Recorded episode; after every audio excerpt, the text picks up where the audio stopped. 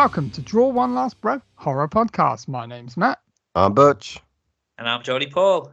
and this episode 111 is a very special episode. We have been to Fright Fest 2022. How the devil are you doing, guys? Well, I'm fucked. So, I had... so yeah. Thanks, Fright Fest, and really enjoyed myself. And now I've got COVID for the first time in two and a half years. so yeah, I've been uh, asleep for the last two days. So yeah, pretty good. Yeah, I'm all good. I'm all good. No COVID here, thank God. Um, yeah, Which very consider- excited to talk about these films. considering we had a cuddle, you know. Yeah, I know. Considering we- we shared a bed, um, platonically, I might add. Uh, but yeah, for five, four night, four nights, and I'm amazed I didn't get it. But yeah, hey ho. Well, if you do go around licking the walls, that's what's going to happen. just speaking to a lot of fans, man. Um, no, had a cracking time. It's great. We're basically gonna break down the five days that we were there and the numerous um, films. We we fucking were tenacious in the amount of movies that we watched. We didn't have many breaks, so uh, yeah, be prepared. Sit down, strap yourself on. Look at the minutes Oh, if you've got a movie in our list and you're one of the directors or actors and you want to check it out, you've got the minutes to be able to break it down in the uh, in the comments and just go straight to your movie because I know that's what you want to do. But it'd be, it'd be nice to listen to the rest of the reviews as well. yeah, definitely. It'd be uh, good to know what people think. So, are we ready to kick this off? Yeah, man, let's go into Thursday. Thursday. Oh my God, right. What an opener. First movie we went to see is Lair. Directed by Neil Marshall, um, starring his wife, Charlotte Kirkland. Um, we are back to sort of Dog Soldiers territory where we've got, um, you know, army in this time Afghanistan, and we are loo- looking at monsters basically from a fucking from the deep dark some kind of nuclear hunkered base from Russia. So it's not a bad. We've got a monster movie basically to start with. Um, we had a nice um, Q and A from uh, Neil Marshall as well, which was great. Um, and his wife was there, so that was all good. What what what do you boys think about this one? Yeah, I I thought it was quite good actually. I was um pleasantly surprised because I went in obviously went in totally blind about this one. Um, I I thought it was really really good and it was there. It had um a smattering of like Dog Soldiers feel to it. Um, a bit a bit more explosions, a bit more fun, like what he explained at the start. It was like this this is my movie where I want to blow things up and and kind of uh, have fun. So you know there, there it was a good it was a great opener i think it was it was lots of fun and uh, i enjoyed it thoroughly geordie paul what do you think Yeah, I, I- well, I sort of agree with you to a point. I suppose it was. It, I, wouldn't say it's a film of substance, is it? It, it just splatters everything onto the screen and just says, "There you go." Uh, it was definitely very much like a, his other film, Dog Soldiers, um, with the sort of dynamic of the team and all that type of stuff. Uh, there was some great one-liners in it, some very very dodgy accents in it. Um, yeah, and a decent central premise. Um, but it, it it was quite popcorny. It, there was no so real. I don't didn't really feel there was a ton of substance to it. Kind of put it that way. But it was yeah enjoyable enough and a good start. I suppose Yeah. you don't want anything too heavy when you first go into there. No, it's proper good fun. Like we said, monsters, great one-liners. Special effects were great. We learned that like there was actually wo- only one monster suit in there. Um, like you said, there was stupid, stupid accents, like and stupid one-liners. Like uh, you know, based this one mainly came from our uh, um, our favorite Taff, and constantly going on about rugby. Um, um, as with Dog Soldiers, the one going on about football all the time. There was like you know those sort of similarities. It felt very DIY, um, and it was it was just good fun. It was it it, it followed uh, you know Charlotte's character um, crashed a plane. I mean the plane scenes were no Top Gun, um, but it didn't need to be, um, and it was sort of just like a a faux rescue, and then there was some fucking real absolute cheese on toast bits with like I'm gonna go in and rescue this person and then I'm gonna and everyone else is gonna fucking die trying. It was that sort of, uh, scenario. It's good fun. Yeah, it was it was good, some good gore in there as well. I thought some really good special effects. I thought it was pretty well done. But yeah, it was a great. It was a, I think it was a perfect opener because everybody seemed to have fun in the big IMAX screen that we're in. Everybody's like laughing, cheering, and and stuff like that. And um, I think it was a, a good choice to open with. Played very well on the IMAX IMAX screen. Yeah, not a bad one to kick the first day off. I mean, this one for me, I give like a um because of all the special effects, one liners and everything. It gives a it gets a solid uh, um, eight out of ten for me in in in this one. That's a good start for, for me. Fair play. I think uh, for me, I'm, I'm slightly lower. I'm probably more of a seven, um, but I thoroughly enjoyed it. So you know, it was it was great fun. What about you, Jordy Paul? Uh, well, I'm going to go slightly lower again. Maybe a bit, bit, bit too harsh, but I'm going to go six. So it's abo- above average, but needed a bit more for me to, to really. I think we need to talk to Paul about his um uh fr- you know Fright Fest scores. These are. This is your Fright Fest experience. So you know, think of it against the other movies of Fright Fest. Yeah, I am. Just wait till the next scores. Okay, cool. right then, who's got the next movie? So that's me. So from from that, we um were treated to uh, a French film called Visitor from the Future. So this is based on a web series a couple of years ago in France, and obviously apparently it was huge in France. And uh, they made a movie out of it. We had a nice little introduction by the director, uh, who was quite funny. Um, by saying he said uh, the web series was made for no money, and now um, we've made a film with a bit more money, but still not a lot. So it made us all chuckle. And we didn't really know what we're going on about go go into this, but basically the the, the premise of it is um, that there's been a nuclear disaster which has wiped out the world, and uh, people are traveling back in time to try and cut, find the man who or kill the man who was responsible for creating that nuclear disaster. It's a bit like Terminator 2, I suppose, uh, or Terminator. And then um, along the way, they get uh, embroiled in uh, with his daughter, and then they they end up in the future, and uh, lots of shenanigans happen. Wow, what can I say? I absolutely loved this film.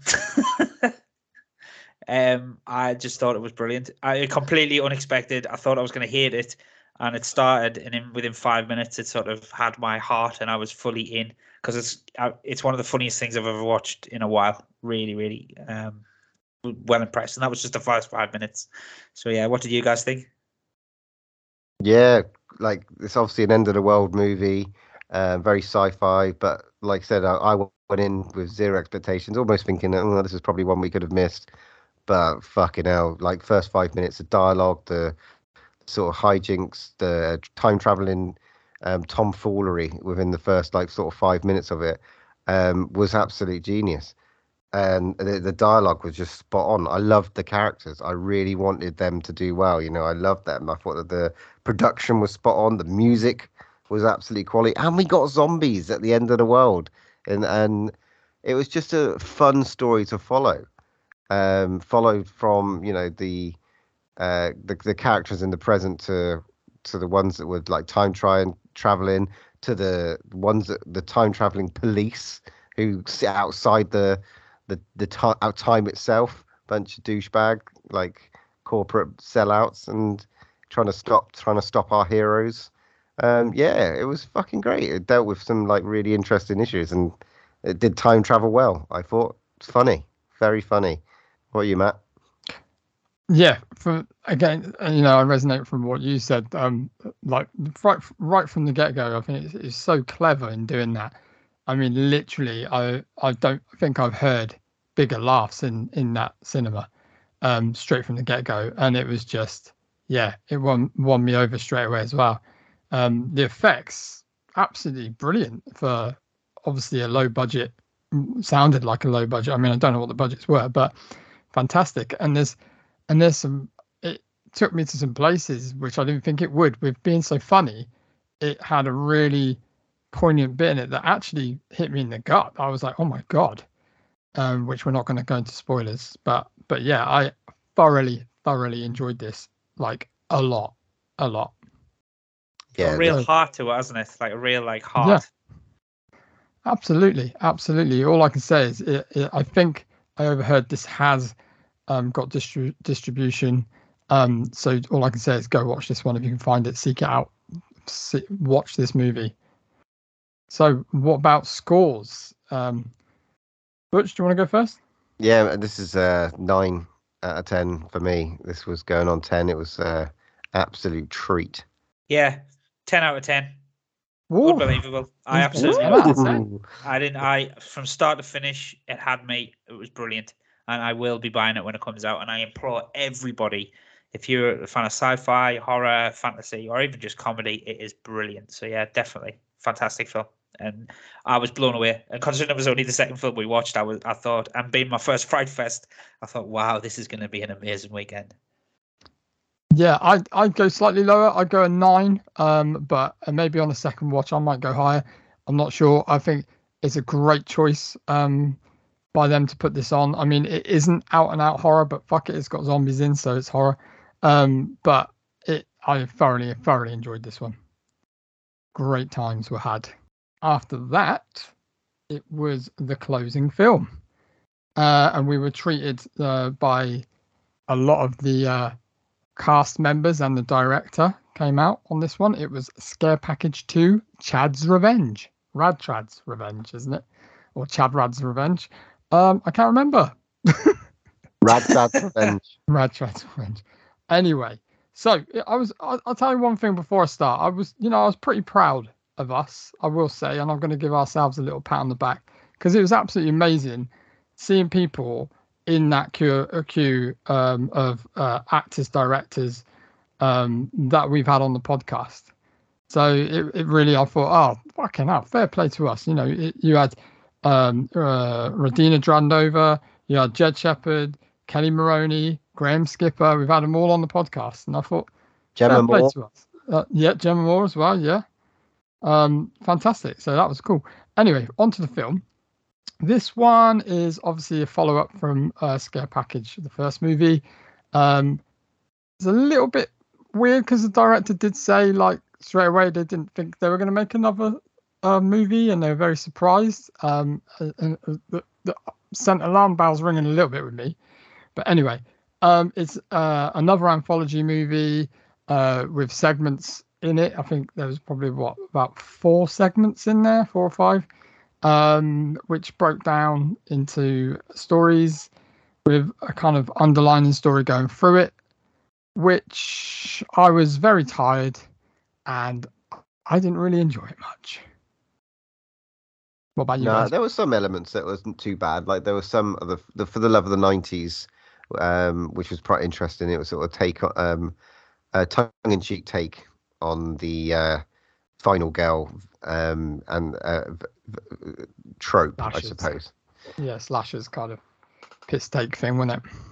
Yeah, which was one of the most sort of standout anthologies. But for me, um, this was a bit of a miss, unfortunately, um, overall, as an anthology. I mean, we've got VHS 99, uh, 99 coming out in the next two months, I think.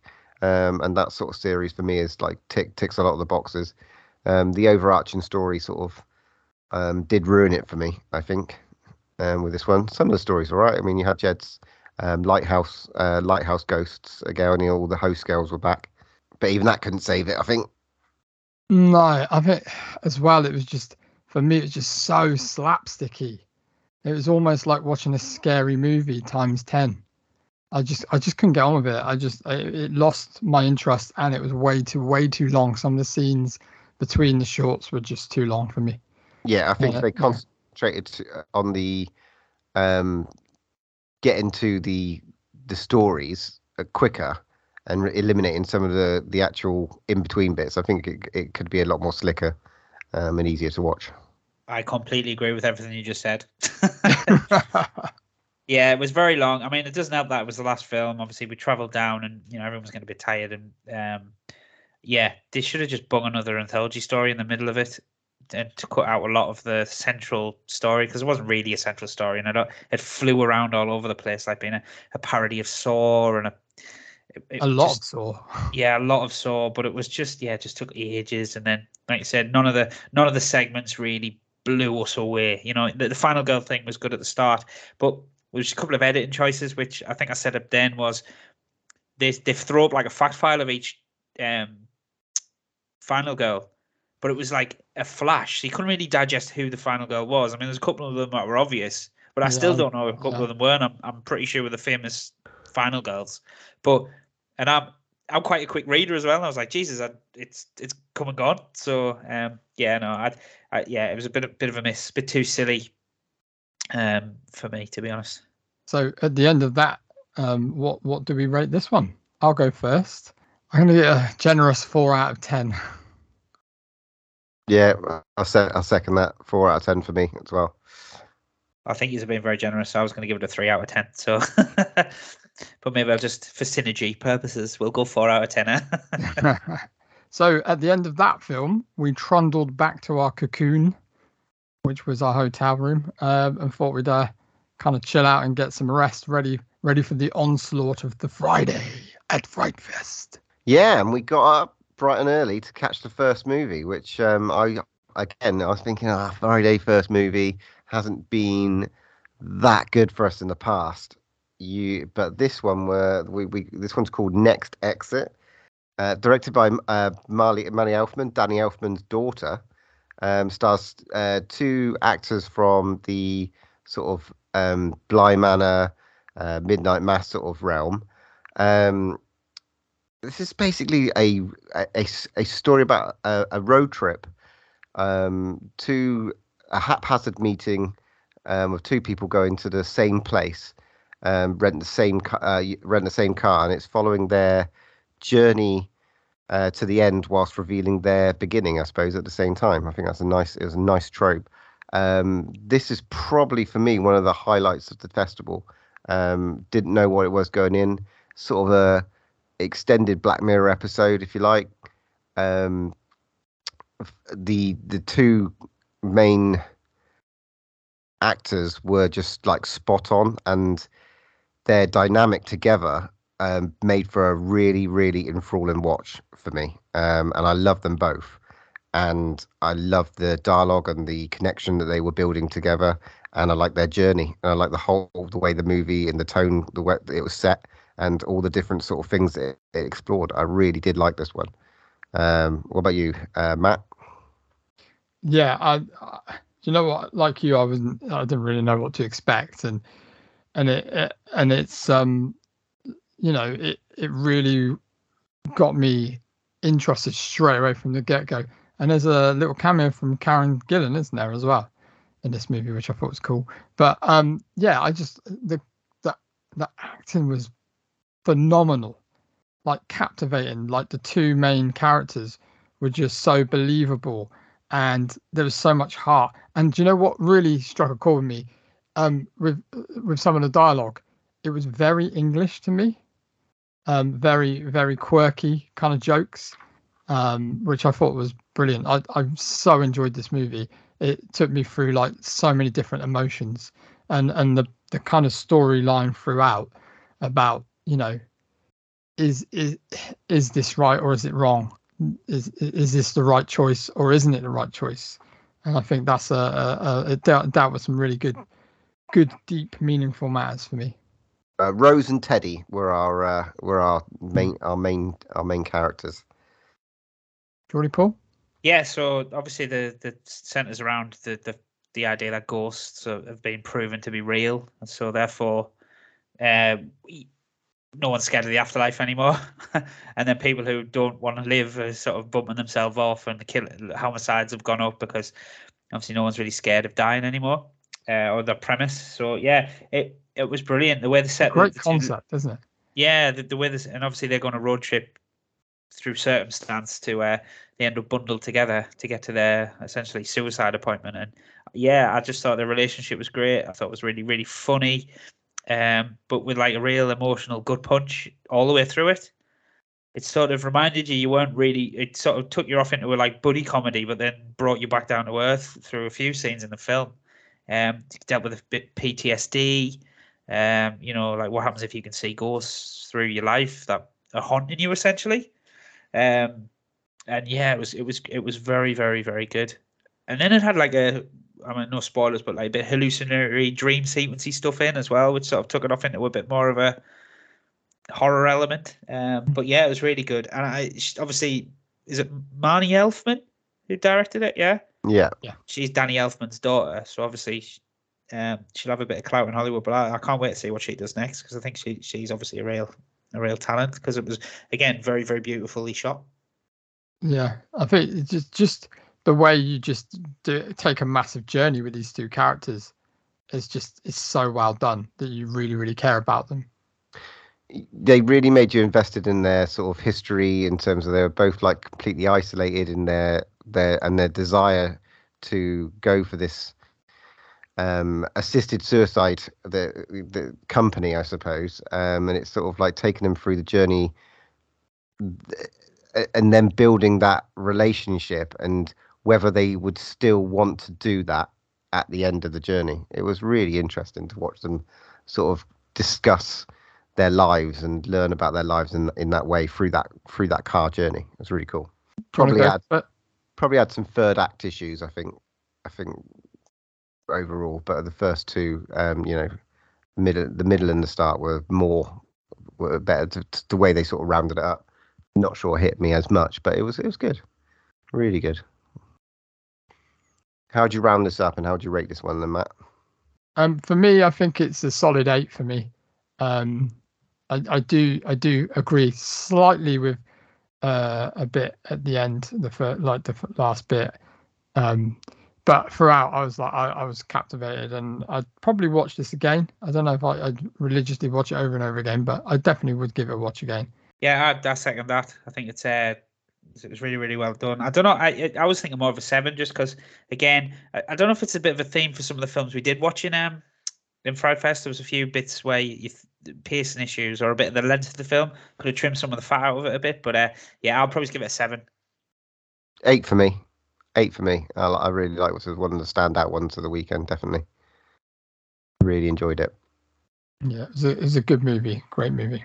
Okay, cool. So uh, taking us on, we we went out, had a bit of fresh air, and probably bought a Greggs pasty. Well, I know I'd bought a Greggs pasty or two. Um, and I came Sponsored back for by the next. There are other pasty shops available, but not in Leicester Square. Um, yeah. So uh, the next film was uh, called The Harbinger. Ooh. So this was uh, the COVID film to end all COVID films. Um, basically, uh, it follows. Uh, I can't remember her name, which is really bad. Uh, it can follows a family basically uh, who are protecting themselves during the height of the pandemic, and they have an elderly father who's obviously got health issues that they're trying to keep in a bubble. And uh, she gets a phone call from her friend who has been plagued by nightmares um, and is having trouble sleeping. And when she does go to sleep, she won't wake up for a few days, or she's having real vivid nightmares. Um, and then it snowballs from there, where there could be sinister forces out to get her. Yeah, She Monique, obviously- Monique, played by Gabby Beans, sort of like she I was. love that name. Yeah, Gabby Beans, great name, but she was phenomenal through this. But yeah, like it presented itself as like a supernatural uh, movie with sort of almost like a Babadook um, character, but we didn't get to see that ca- that character enough for me. Um, it sort of uh, relied too much on um, them telling the story rather than have, presenting that threat. Um, the threat always came through a really psychedelic sort of mushroom induced dream sequence to me, which I kind of fucking hate uh, in in in a sense. Um, but yeah, the, the the the creature looked creepy.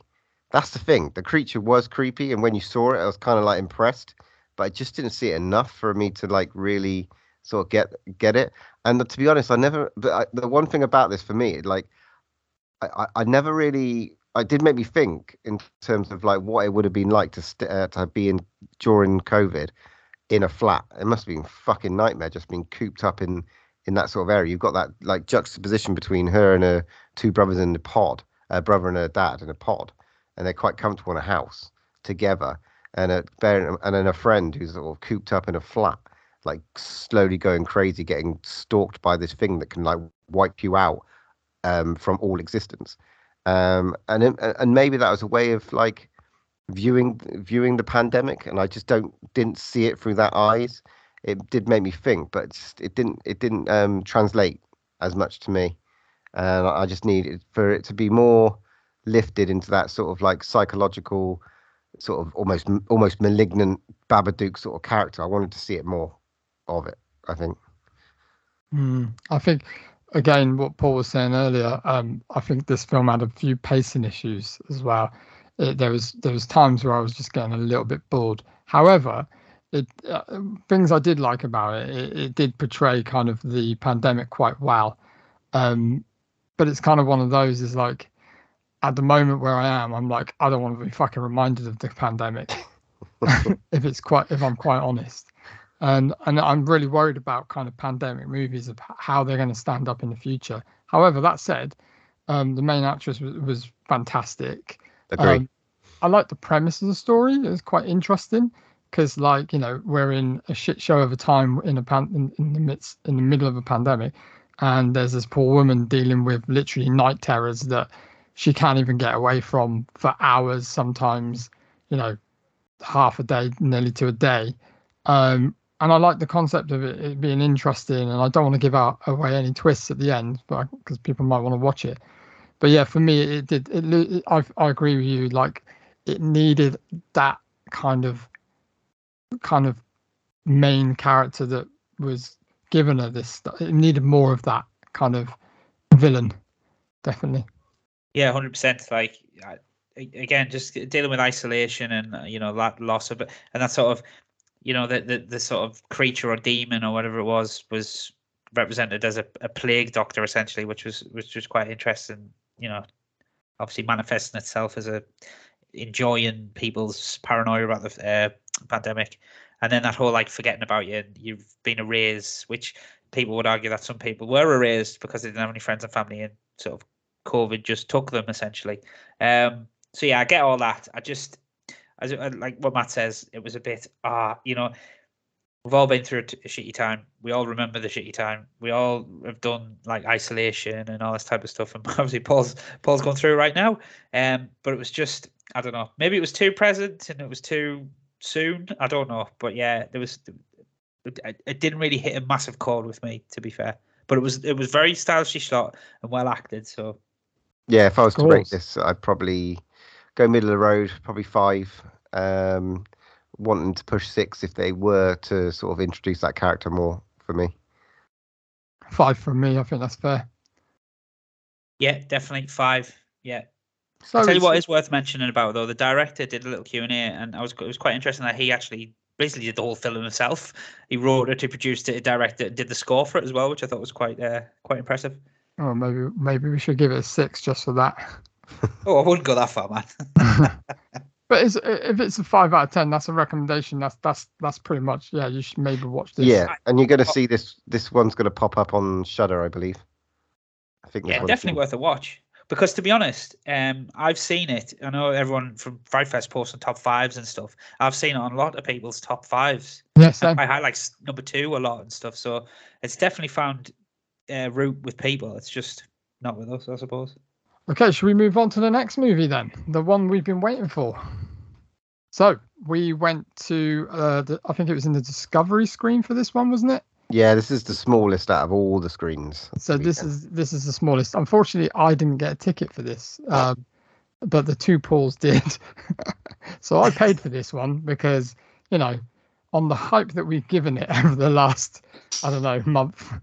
Um, but we went to see Pussy Cake which we've been waiting for, also known as Emesis in Argentina. Um, so it's an Argentinian Argentinian film, and uh, it was kind of cool because we saw it in the, the smallest kind of uh, um, uh, cinema, so the sound was very very loud. Um, but this one it centers around an all-girl rock band. I'm not going to say punk because they definitely weren't punk, um, but they they're pretty hardcore. They seem to be pretty, you know, like centered and quite close uh, with each other. And they're at, at a gig, and they've obviously done a few gigs that night and a few sign-ins for their fans. They seem to be quite a big girl band. And there is one more show that they need to go to in the middle of nowhere. Um, so they decide to take that show and off they go and some crazy shit starts happening when they turn up to the venue and no one is there. Um, this is a bit of a gore fest. I mean, go guys, go for it. Yes, I mean, reminded me a little bit of Psycho Goreman in the end, in terms of what it actually was. Um, it was uh, sort of aliens versus parasites versus humans sort of thing. There was sort of like like a um, some sort of I don't know, like entity, multi-dimensional being. Very uh, body snatchers in places. Yeah, definitely. And they were quite zany characters, very colourful.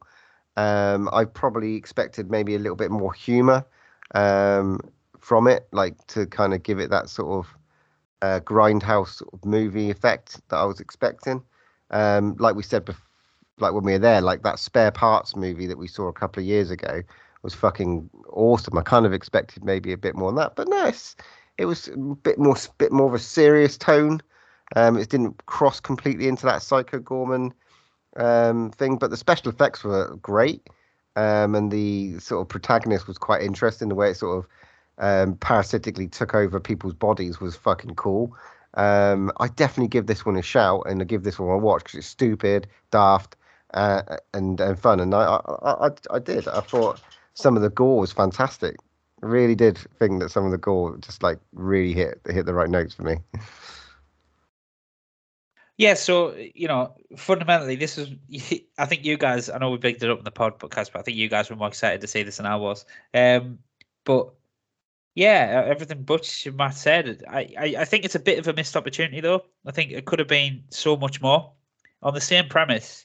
Obviously, it deals with parallel dimensions and people opening wormholes into other stuff without really going into much detail about it. It just happens, and then these aliens have taken over this little beach town.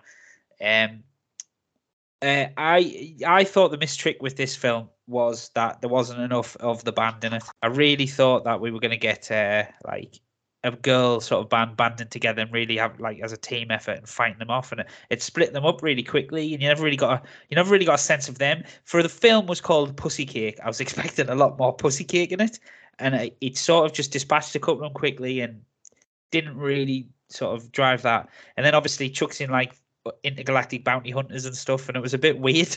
Um, but special effects were great. There was a, a bit too much milky vomit for my liking. Um, but because you could pretty much tell it was milk, guys. I don't know. but um, yeah, it was great. And like to us, Uh, right no, I end- disagree. I disagree. I don't think it was. I think it was more of like a sort of spunk solution. Well, that says more about you than me, Paul, to be honest. but Yeah. yeah, so it it and I think towards the end it got really brutal and really violent. Um, but yeah, a, a bit of a missed opportunity, but enjoyable enough. So Yeah, I, I mean, I, I just don't think they were kick ass enough. Um, you know, towards the end, there is a great end sequence um, that is gory as fuck. And it was quite interesting the way that the parasites entered the body. Like we were just talking about, it was very uh, gooey. Um, but it, it, yeah, the effects were awesome. I thought it was really, really good.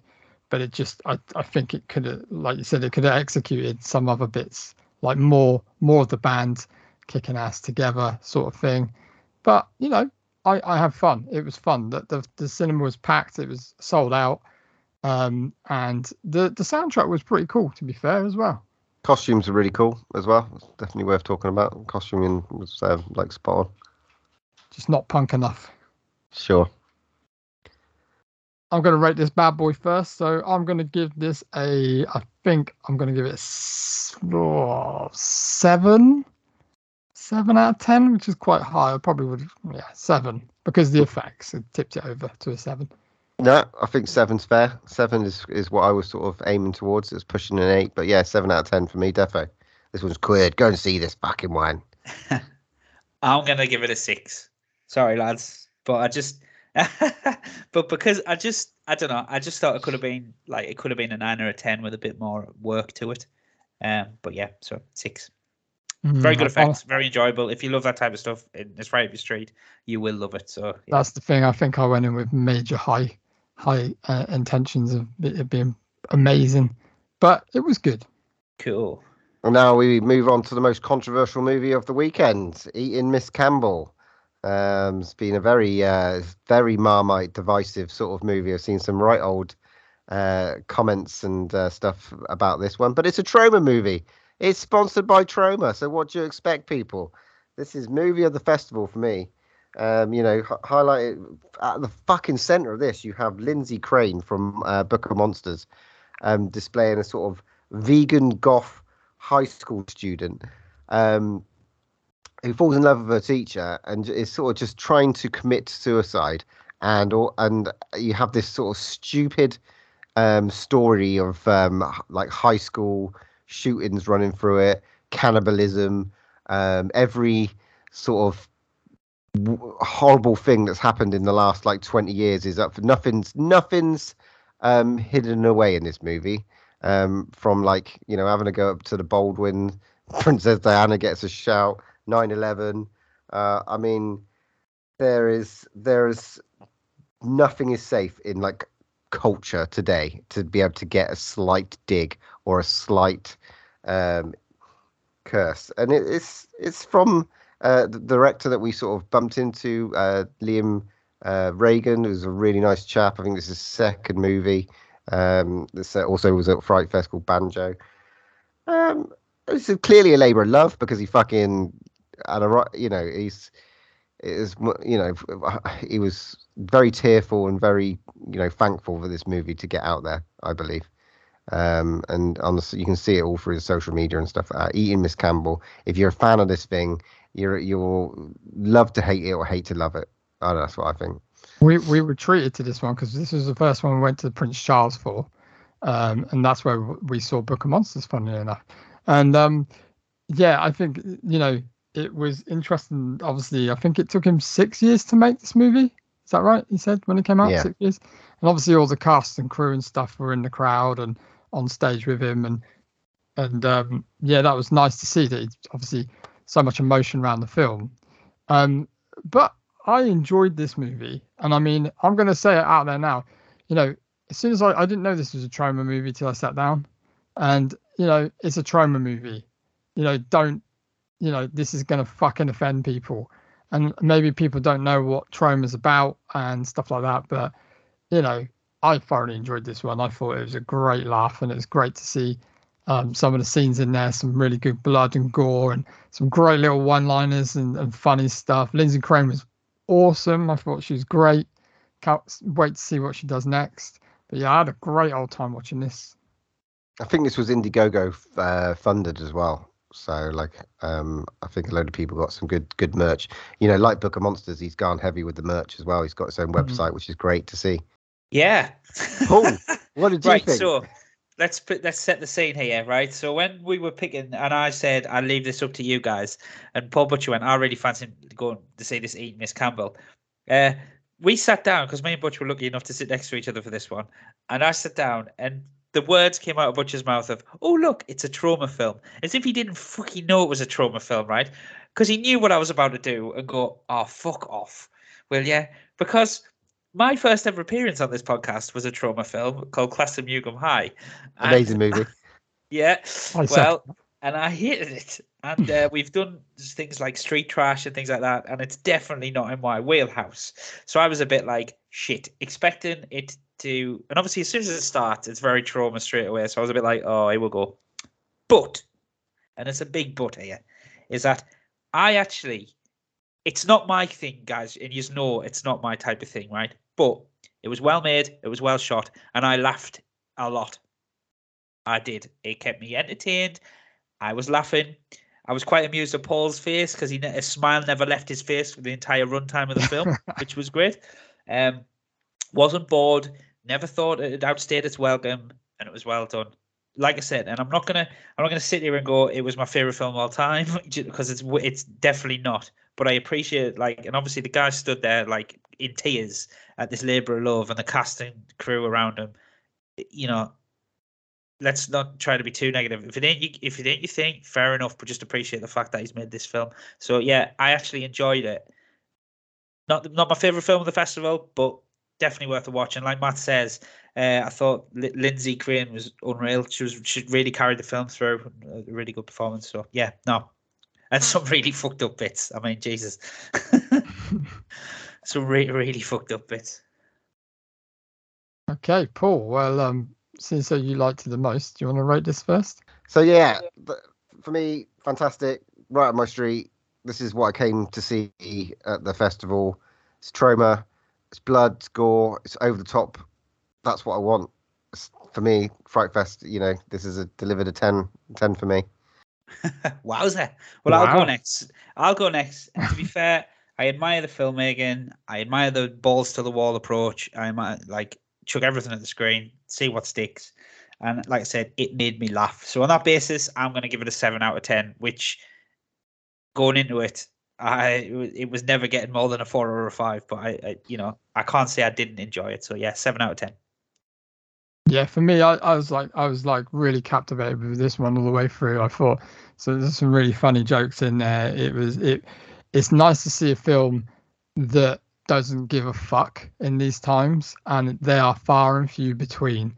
So on that basis alone, I'm going to give it an eight out of ten for me. I really enjoyed it, and you know, just because it had some balls and it's like real, real fucking punk, and uh, like the way it's made and stuff, and I just think that's that's sorely missed at the moment where people aren't making films that really do test people and stuff like that and and divisive you know it's, it's it, it you know looking online as divided people and yeah but i Yeah, I- there's definitely a couple of others that uh, sort of pushed it Hmm. um, out at the festival. And if anyone's going to do it, it's going to be Fright Fest. It's going to find those movies. Defo. Yeah, and I think to be honest, give this guy give this guy a chance who makes this film. Uh, uh, you know, Liam, give him a chance, give him some money, and see what he can do. Because Absolutely. he he- he knows how to shoot a film. Because it was the quality of it was really good. so that capped off that day um we went for a few beers didn't we had a little bit of fun We did down the old uh, imperial late night, and we did manage to still get up for the first movie on the Oh, did. Saturday. We were never going to miss this one, were we? Were we, Geordie No. Paul? Go on, bring it. We're Bring it. definitely not going to miss this one. So this was uh, potential friends of the podcast. Uh, Benson and Moorhead's latest offering, which is something in the dirt. So centers around uh, two men who are well, two neighbors. Um, one moves in and meets his neighbor basically, and uh, they form a friendship, and they are hanging out and find some strange goings on in the flat. Some big shiny crystal starts taking off in the room, and uh, what follows is their sort of investigation into that phenomenon. Um, and obviously they're they're realizing that they if they can make a documentary about it and get to the bottom of it, then they'll make a lot of money. Um, and that's how it starts. But it soon sort of unravel ravels their sort of relationship and their sort of obsession with this thing grows and grows and grows, takes them into a lot of cults of Los Angeles and how the city was built up and all the secret societies and all that type of stuff. Um, but yeah, starring Benson and Moorhead as well, which I didn't I didn't expect. I didn't know that. Um, and they were backhanded compliment here. Surprisingly, I was really surprised because they were fantastic in it. They were great act. They are great actors as well as fantastic directors. So yeah, guys, what did you think? do you mind if I go first? I mean, look, obviously we are massive fans of these guys on the pod. Um, so we might be Yeah, and Endless was our like third episode, I think that we did. yeah, yeah. So we are we are big fans, you know, right from the start we've been fans. Like, however, this for me, like literally, I was fucking absolutely in this movie. I was following them, listening to them. I don't know how the fuck they come up with these storylines out of their heads, written and directed by them, right? How do they even start doing this this storyline? of- uh, It's so complex and so detailed. And I mean, it's obvious they love their kind of sci-fi, kind of time travel-y kind of stuff. However, I just don't even know. I, I should have asked the question how the bloody hell do you do it? I mean, somebody asked the question like, what do you, you know, how do you kind of plan out these kind of films? And they were saying they do it on like a, um, uh, like a big board and they put all these ideas and then they bring it all together. I'm like, I, but I just absolutely loved it. The relationship between the two characters was just felt so real and there was little twists and turns about their kind of backgrounds and stuff and the way they just split to the kind of explaining of um, kind of all the different little culty things in there and science kind of based things and time travel based things. I just thought it was superb, absolutely superb. It was almost like a found footage movie, um, where, or like a documentary gone wrong, and it had you know because it had a few talking heads in it as well. Something had gone wrong, and we obviously uh, try, we don't know what until the fucking right at the end, and we will spoil this one, I think, um, because I've got to talk about it. But like they're almost like science. It feels like they are like science teachers, or they've done a science degree in a sort of the the way that it's interesting to sort of like the the geometrics of it all, um, the multi-dimensional stuff that they've done in the past, and this one as well, the gravity, and it's just sort of a del a dive into sort of the oddities with a little bit of science, like but real science, maybe fictional science as well. But it's sort of just like it pushes that boundary of like that they've got to have this like real interest in it and like a real foundation and understanding, or like their research is just either that or their research is just phenomenal.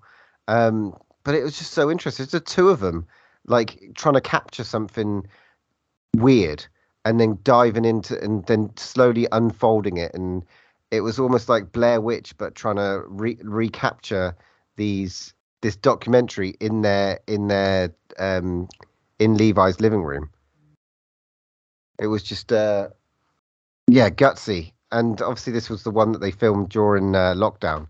And it's nice to see, you know, when we were talking about The Harbinger earlier, but it's nice to see a movie that's filmed during lockdown, but fucking no mention of it. You yeah. know, this was just a movie that they put together. Not to mention, three of them made it. Yeah, it was like those two were the actors, writers, directors, as well as the producer who was pretty much do. They taught him how to um, use the camera, and it was like um, I don't know if they were lying about the budget, but somebody made a comment uh, later on saying it was really low budget, and they were like, actually, it cost about forty-five million. And I was like, mm, okay, I don't know if it felt like a forty-five million pound movie, but it was just like it was very clever the way they had to play around, and they had they probably had to send out all the um, edits and get them edited and get the, all the stuff taken out. You know, they said they had to like hold sofas up and then remove themselves the, the sort of way that it played with the, the gravity was just so fucking interesting. And it's nice to see that they, like the Soska sisters a couple of years ago, these boys were around for the whole fucking festival, which was fucking great. As, as, I mean, talking about budget, I can imagine they had to pay a lot of money for kind of the video snippets they had in there because the, the rights to use those videos, I would imagine. Um, not to mention as well, this film was fucking hilarious in places, I've been chuckling a lot throughout. Yeah, definitely. And you know what? One of the highlights of the whole weekend for me was just having a chat with him. Because I know it's easy for us to say, but they were just really down to earth, nice guys. I think, you know, because they are like Charlie Big Bananas now, we're doing stuff for Marvel and things like that. You know, they could just be like, I'm not talking to you lot, but they were just really accessible, re- really nice. Um, and yeah, just just great. Um, and a, a very nice, polished little indie film uh, yeah. two, two big, big directors who, let's face it, guys, are just going to keep pumping out films. And if they keep pumping them out the quality they are, they're going to, you know, be around for a while. Well, apparently they've got a couple of bits coming up, but on talking to them, I was just like, I just wanted to shake their hands and go, fucking, you're doing a great job. Keep going. Because pretty much everything they've made so far, I've loved. You know, I said to him, I said to him both, I said, you know, Spring, I absolutely loved Spring the first time I saw it um, keep making these movies. Okay, so Butch, do you want to rate this one? Yeah, this is a nine for me. Really fucking enjoyed this one. Uh, one of my favorites for the whole festival. From a really fucking good festival. This is just up there. Um, and like Paul said, the boy, the boys were fucking just absolute gents, and they were there for everyone. I've seen loads of photos, um, and people have done interviews and stuff. So, yeah, thanks for coming to the festival and hanging out. Yeah, I agree. Butch nine from me, uh, and uh, obviously big thanks for being so accommodating and uh, nice, really top gents and a great film. Yeah, nine from me, solid nine. Um, hopefully one day we may get them on the on, on the podcast. You never know. You never, never know. So on to the next film. This one was called She Came from the Woods. And in my opinion, she should have stayed in the fucking woods. She came in the woods. this one is a kind of like let's say a kind of ghosty killery story. Um it's got a few people quite big a few big names actually. It's got Cara um Buono from the mum in Stranger Things. Is it Will's mum from Stranger Mike's Things? Mum. who sorry? Mike's mum. Mike's mum Mike's mum. Yeah she's in it.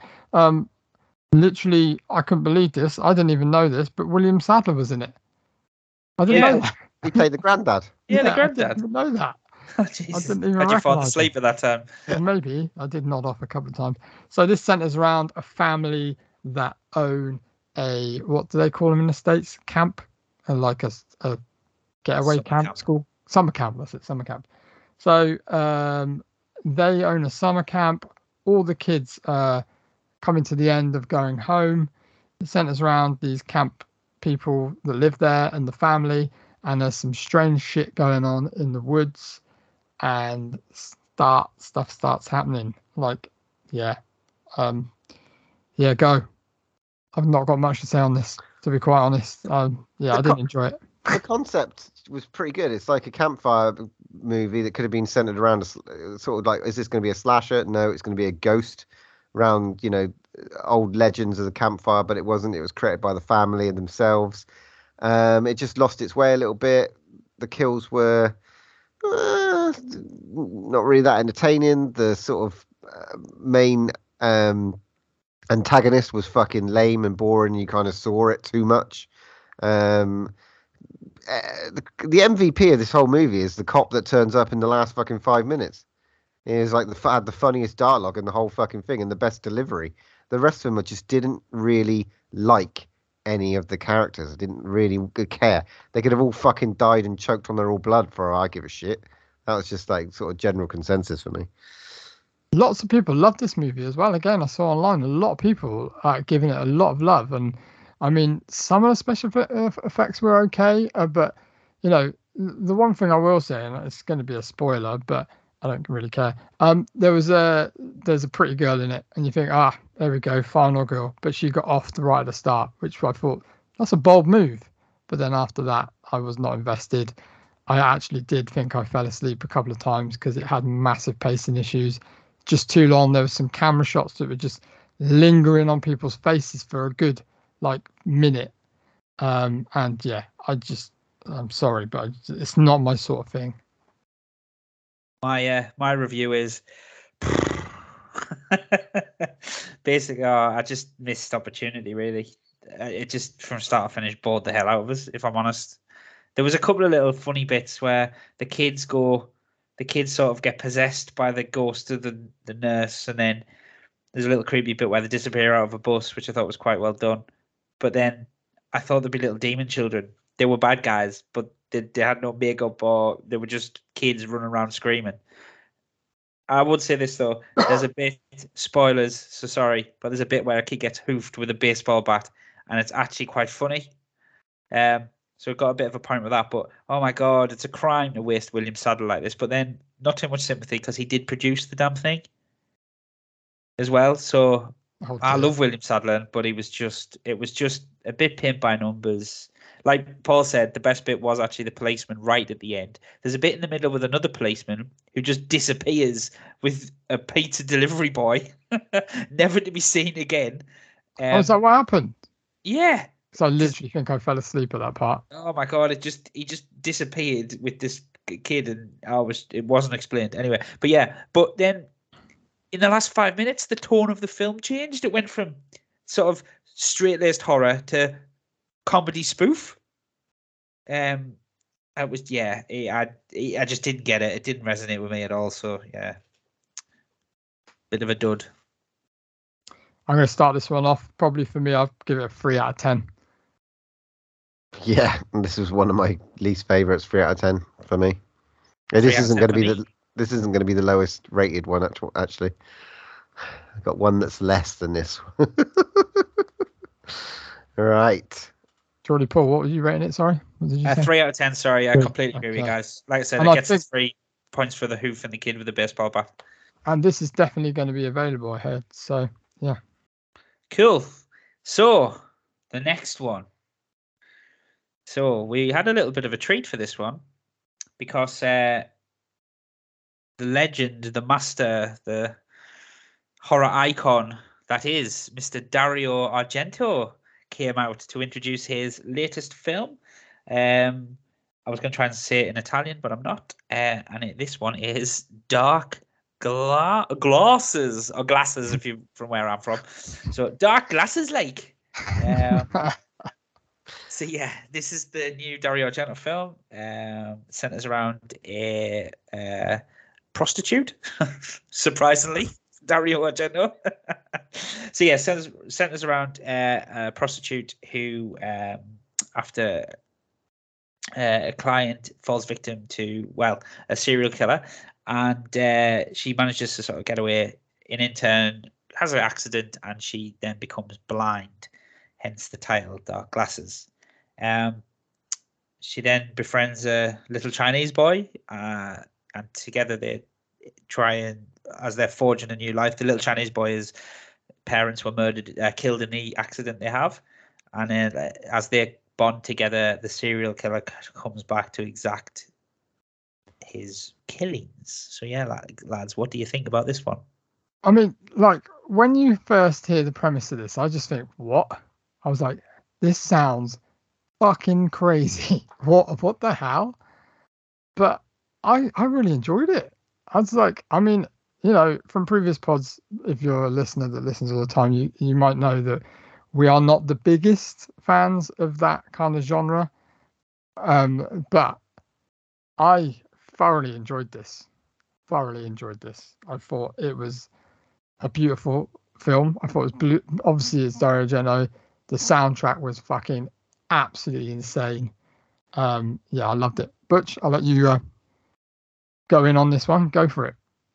I mean, from the uh, first initial uh, garrotting in the bushes with uh, uh cello strings, I think we're proper going into uh, classic 70s um, Argento territory. But obviously, this is set in the so now because this is this is a movie that he's had on his shelf for years and just never got around to do it. I mean, his daughter's in this, who plays uh, Rita.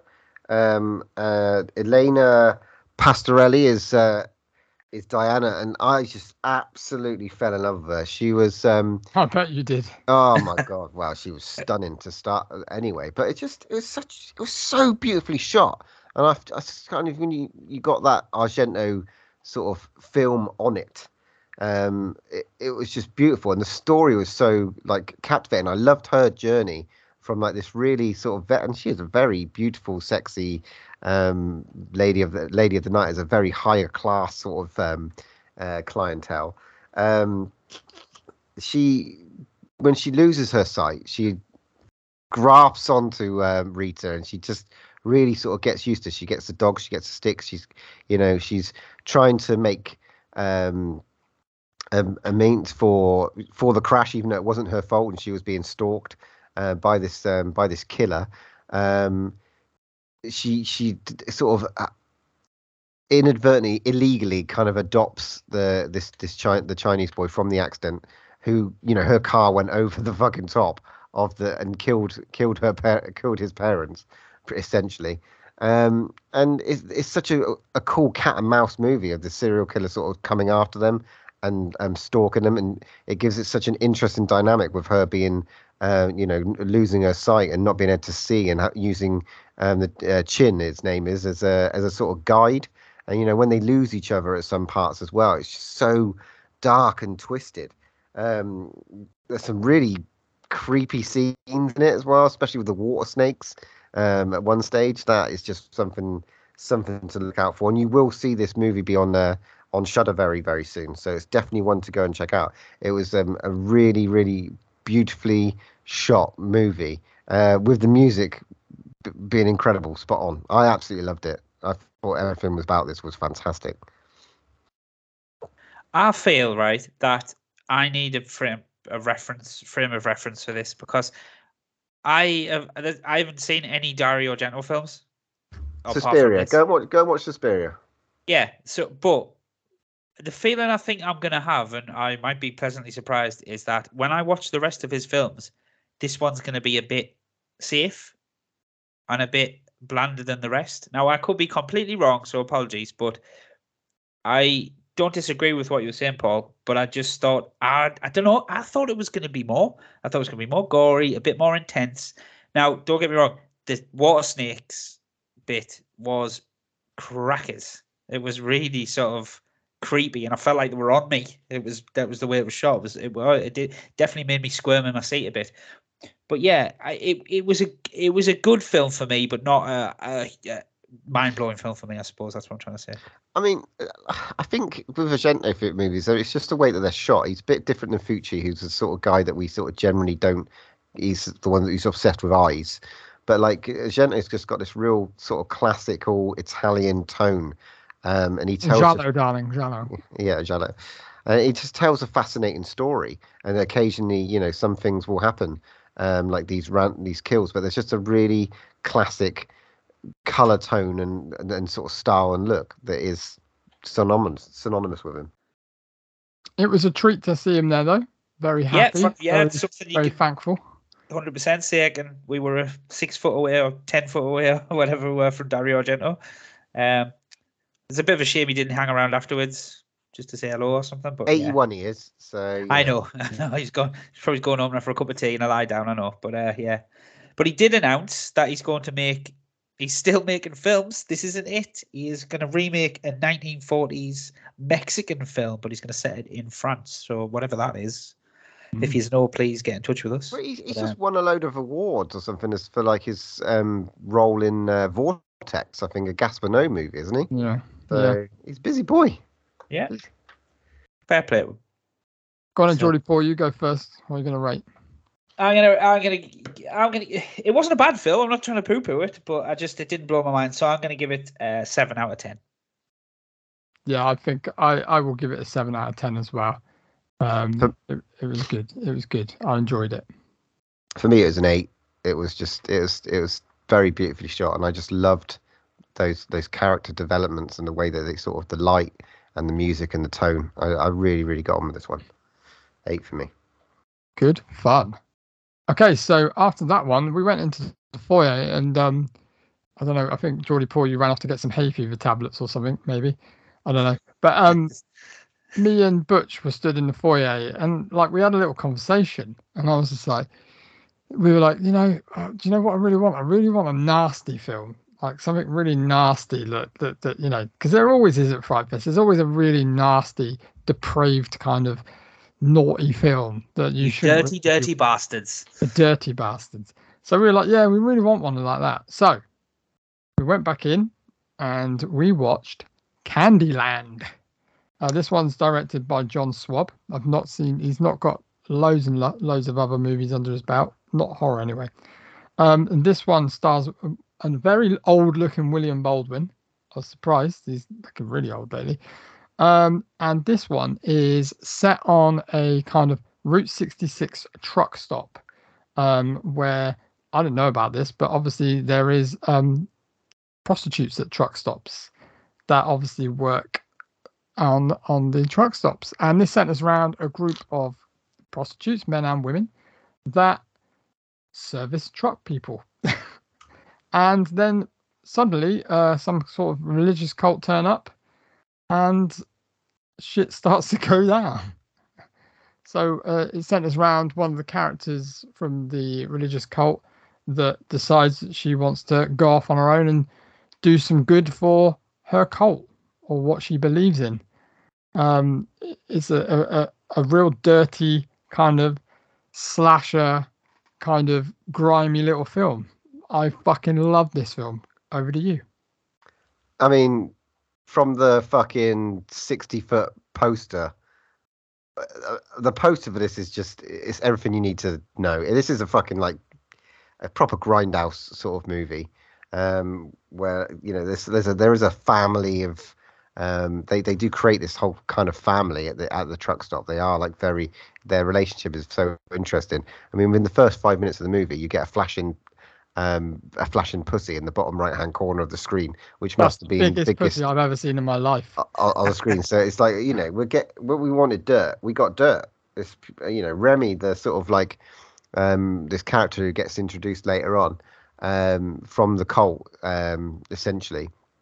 Uh, wants to join their family and like she's running a you know under the ruse that she's run away um some murders start happening at, at the truck stop inadvertently and we watch that unfold and we we we learn who's doing these murders.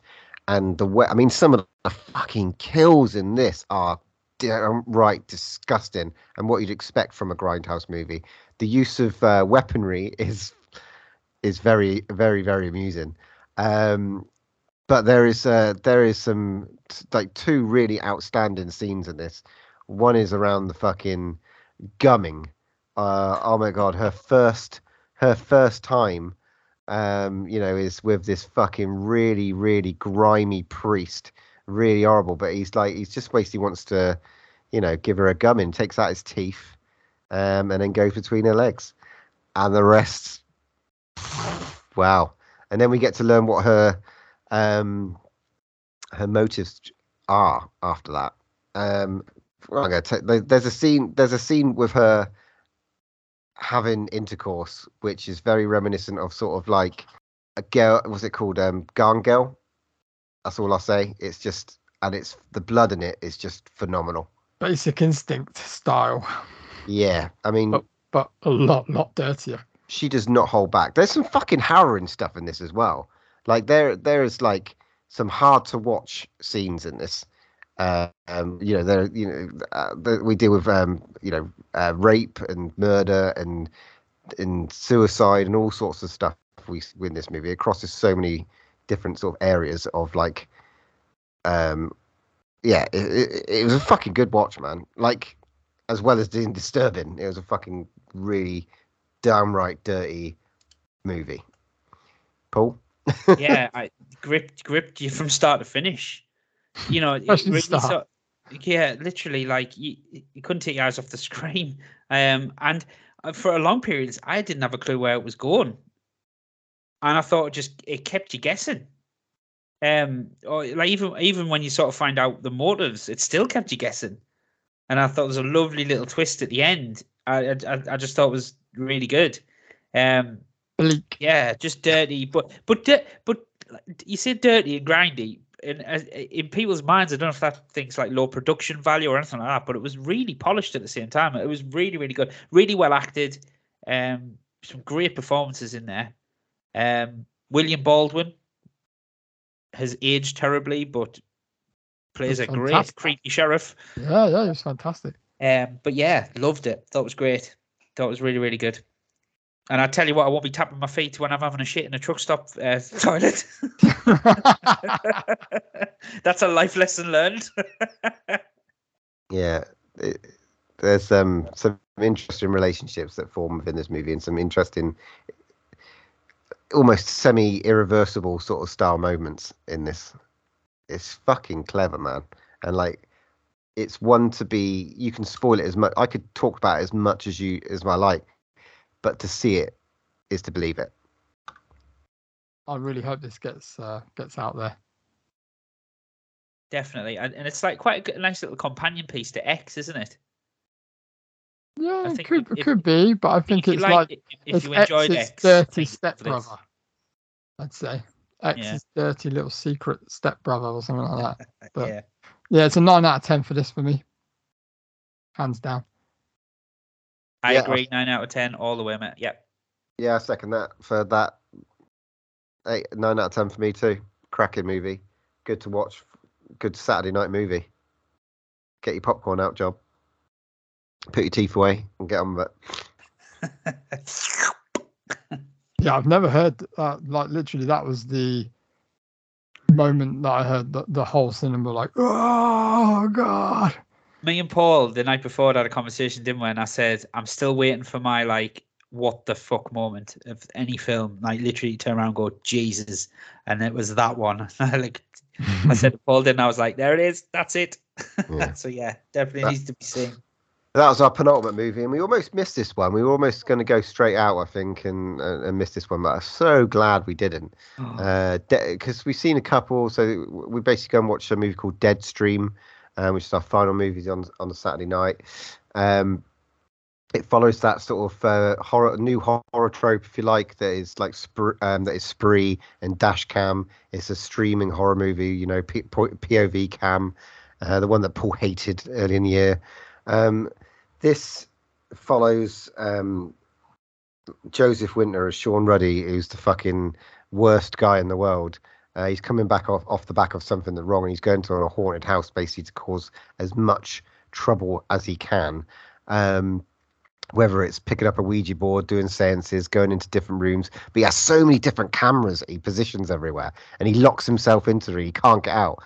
This fucking movie had everyone in the cinema in stitches. It is so funny and very creepy at the same time. I had goosebumps at certain stages. It's some, it's that Blair Witch effect that has the sort of those shaky cam uh, with ghosts and any e- even if it's like told in a way that's kind of satirical, it still fucking creeps me out. This it, it ticks this ticked a lot of boxes for being creepy, weird, funny, um, at, all at the same time. Very clever, clever movie. This one. And I know you two uh, boys absolutely love this. So, um, Geordie Paul, what you what, oh, tell us? Oh my god, this was. I mean, like it's been well documented, like you said, Paul uh, like even Spree. I watched Spree. I wasn't doing the pod that time, but uh, it Spree did my head in. The, the, the protagonist did my head in, and Dashcam did my head in.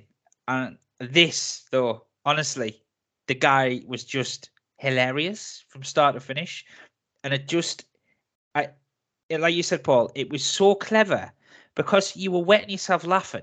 It was genuinely funny, like ha ha and laughing, um, but kept you on your edge of your seat, knowing that there's some shit around the corner. There's definitely some shit around the corner. And no matter how hard you were laughing, you were still scared. You were still preempting the tension. And I just thought it was really, really, really clever. And then obviously when the shit does hit the fan, it was still funny, but it was still scary. And uh, yeah, I I thought it was genius. Considering there was two people made this film. I was absolutely uh, blown away, absolutely blown away by this one. It was brilliant, absolutely brilliant. Matt. yeah, basically, um, I just thought he portrayed a YouTuber so well. Like I, I have to deal with that on a daily basis, hearing those fucking shouty bastards from my TV screen. Um, I thought he nailed that kind of you know disgraced YouTube style really well. But this film, yeah, you're right. It's it's just so funny and and really scary. But it was just like it was just like it's really evil dead bits as well, and that's what really struck it for me. And that's why it's like movie of the festival for me. Probably, I think I put it down as my number one movie, just because I just had such a fun time watching it. It was just like the special effects were awesome. It was really guerrilla filming. It's just it was funny. It was scary. It was just brilliant. I can't wait to watch this again. Some good stunts in this as well. I mean, Mm. fuck me. There's one of the most surprising like scenes of the whole movie is when is his fucking escape from the top floor. his little legs, his little legs as he sort of like jumps out the window. And this fight with like the ghost Mildred and stuff like that, those sorts of moments. It's like you can see the ghost in the camera, but you can't see it in front of him, and he knows it's there. And the way he creeps around, again, it's it's sort of like you, you want to laugh, but there were I was it was generally like, oh fucking hell, this is so creepy. Mm, totally. Weird babies as well. Yeah, weird babies, some Chris. Uh, the I'm obviously no spoil, but the crotch shot was just perfect.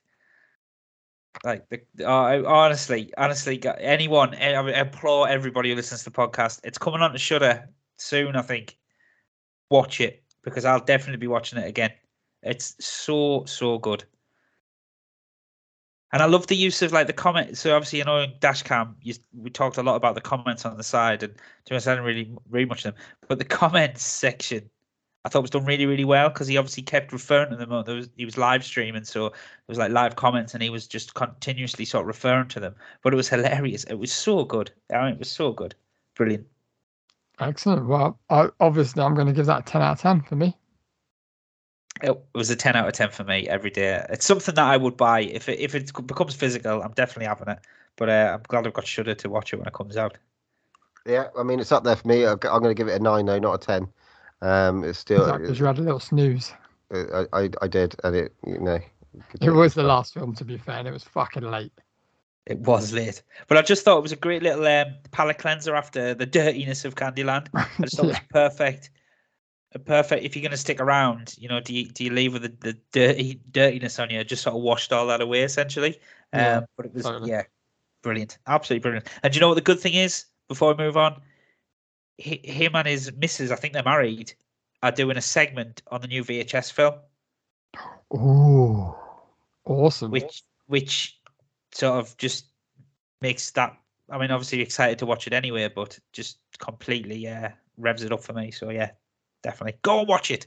It's great. Excellent, excellent. So we went home to our beds, had a little sleep, and then we went on to Sunday. So Sunday morning, I did a little bit of a protest thing. so basically, um, Matt and Paul found this to be a bit uh, too much wanky for them, so they went and start, went went to watch something else to me, and I was definitely wanting to watch it because I saw the trailer and I thought it looked really good. And guess what, motherfuckers? It was really good. So on Sunday Sorry, morning, I I still don't believe you. Well, that's fine. It was corroborated by an independent witness as well, so you can go f yourselves. Um, right. So anyway, so yeah, so I toddled off by myself to the main screen, and I went to see a French film called Mastemah. It sounds wank. The title sounds wank. So. Well, well, you didn't see it, did you, Paul? You didn't so you see it, so it doesn't matter. Yeah, so basically, it's a French film directed by Didier de Douan. Du Douan.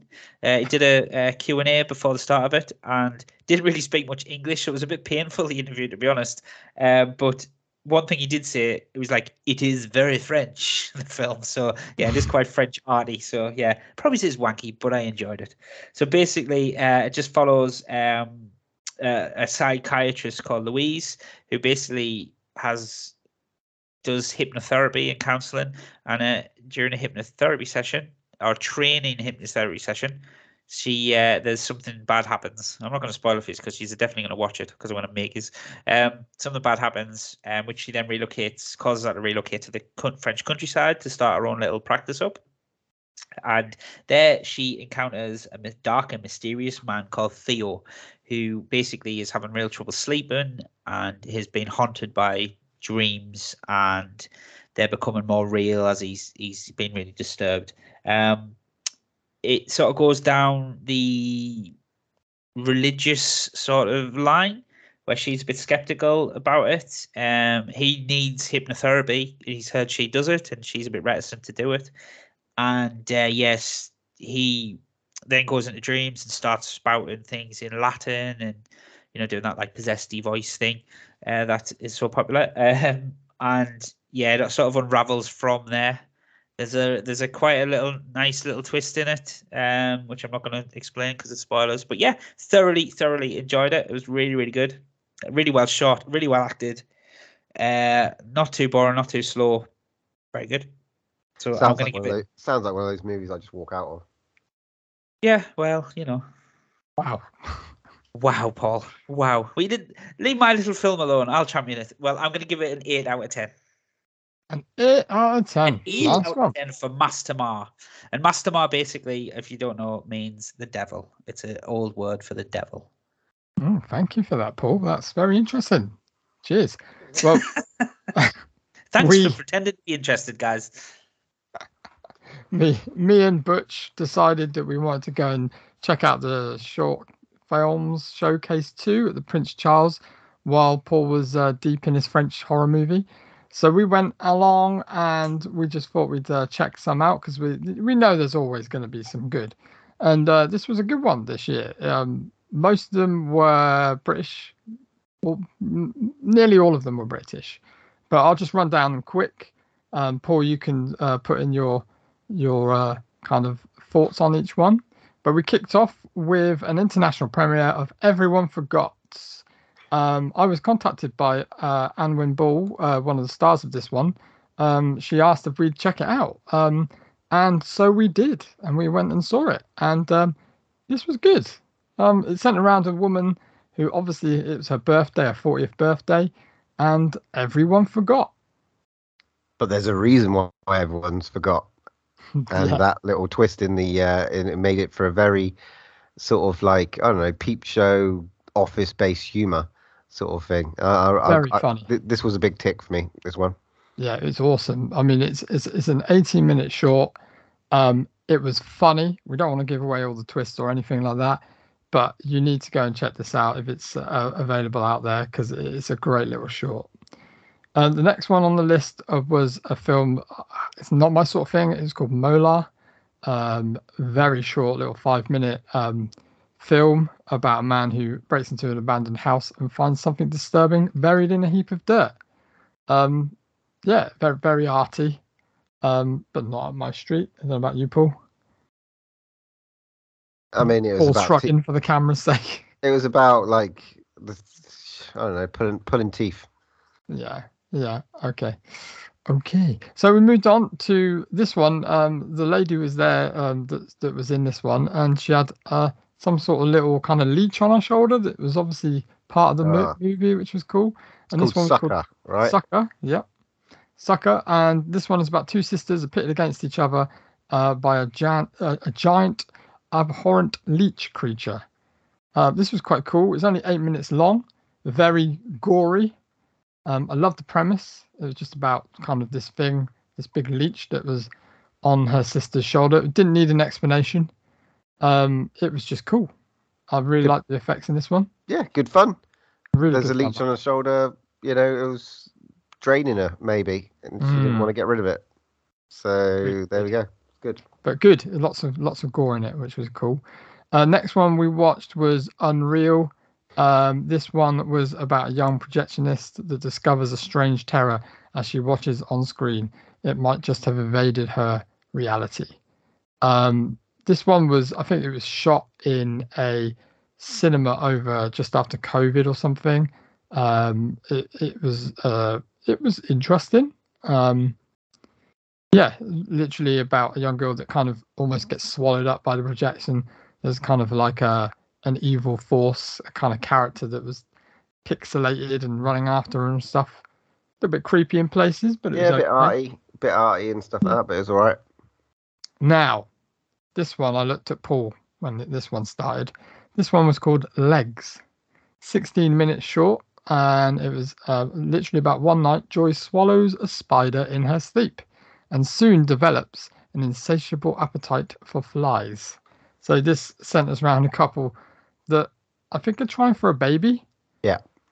And yeah, she it's it just get there is this just this hilarious scene where she goes to see the doctor and it's like they're talking about a baby uh, but it's actually she swallowed a spider and it's like a, a common thing that they're talking Yeah, about Yeah, the doctor's delivery to this was just absolutely hilarious, and as if like he even bought, pulled out a, leaf, a, a leaflet saying, "So you swallowed a spider." and it was like, It's so okay, funny. it was really good. But she, It that really actress, good. is like, you know, a comedian as well, isn't it? She's been in quite a few So, yeah few bits. Mm. There, there was one thing they missed though, because she went up to a screen when she was in the office and she squashes a, a fly on the wall and licks her finger. And I was like, all they needed to do for make a comedy ele- element for that was to pan around and somebody just be watching her and see her do it, but her not notice that. But anyway, but it was really good. I thought I really enjoyed it. This next one uh, was called Catch Your Breath, and I thought this was fantastic. Uh, I, I could see this being an actual movie.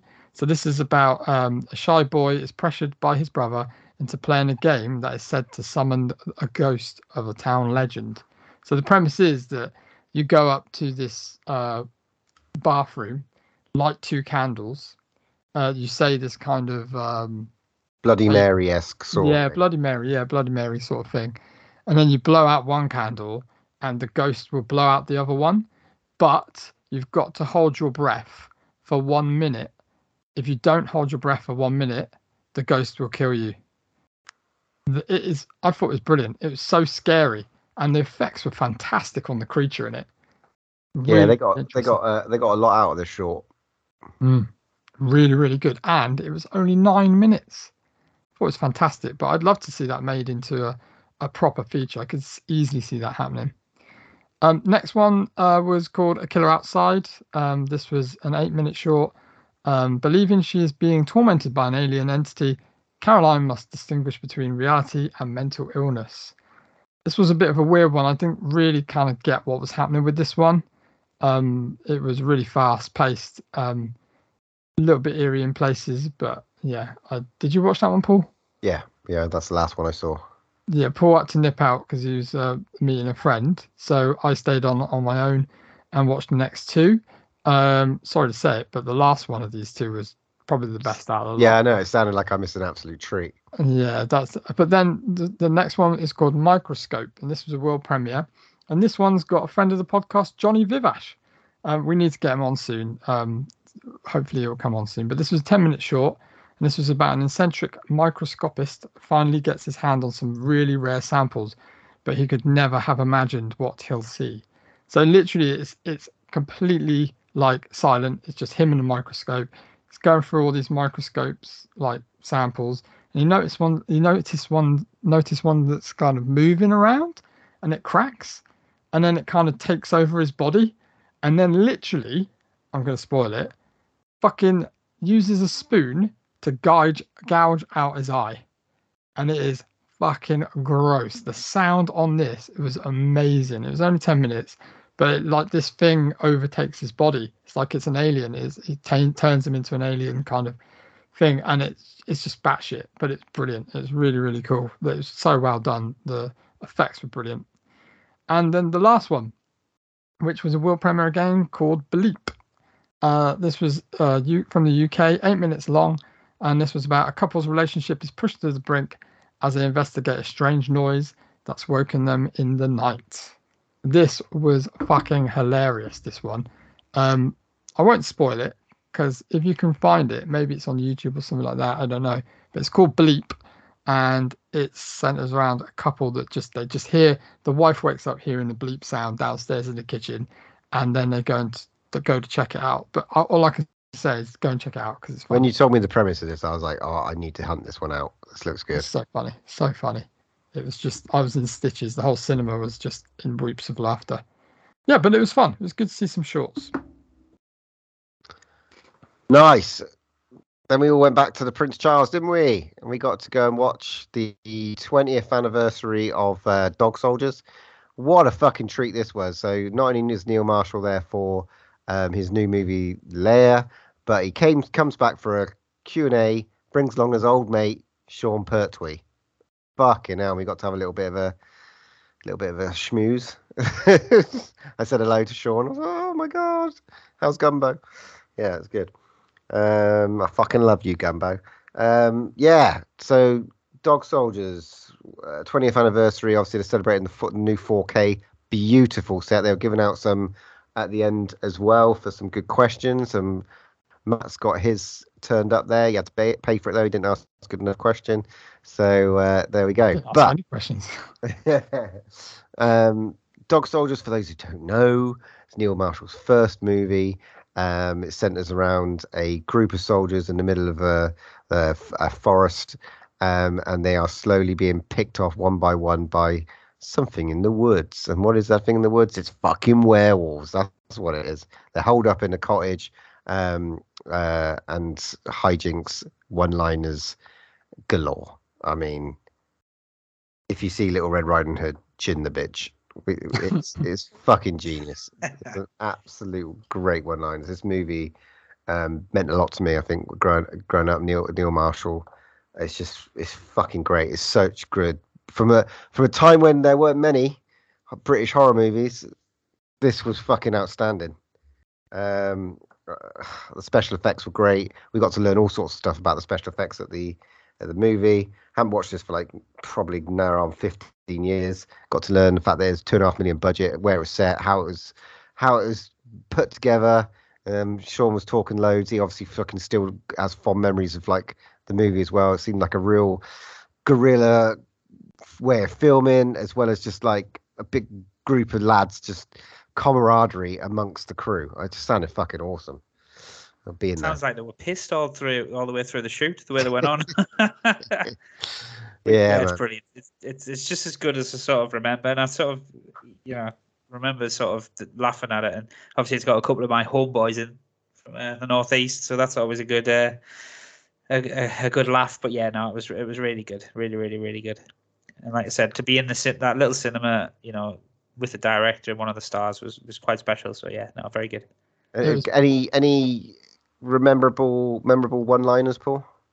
Uh, I hope I give you the shits. that was my favorite one, I think. And I also like sausages. yeah, very good. Yeah. Yeah, it was great to see this on the big screen. I thought it looked ab- absolutely superb, sounded fantastic. It was a treat. I mean, I didn't, I don't know if I saw it. I don't think I saw it on the cinema the first time around. So yeah, this was an absolute treat. Um, just fond memories of this movie. It was great to see it again. Just the effects alone, like Paul said, were, were fantastic of what what they had. You know, they they were saying they, they hired like dancers to be the wolves and put them on stilts to make them like loom over the the the kind of cast and stuff. Just think that's brilliant little things. Just yeah, awesome movie, brilliant, brilliant time. I, I really enjoyed watching it. It was just great. It is a different werewolf movie. It is it is like you know, there's not many, there's not a transformation in it. It's just them as werewolves. Don't really get that sort of like full transformation, probably because of budget constraints, I imagine. But like those wolves look really fucking creepy and cool, man. And they were so it's, it's such a good way of sort of looking at things through the sort of eyes of like a group of soldiers and stuff like that, and like a, elite soldiers. And he had a um quite a young Liam Cunningham in it as well Mm. Which is uh, as a fucking as the arsehole. That was really good, man. Yeah, this is a good fucking movie. I'm so glad we went to see 10 it out of 10, 10 out of 10 all day. all day, all day. Yeah, yeah, I agree. Of Geordie Paul, you're not giving it a 9 just because it killed all the Geordies off. Well, uh, on reflection, maybe Geordies have to die. I don't know. yeah, no, Maybe definitely. we'll definitely. do a horror movie saying all Geordies must die. All Geordies must die, yeah.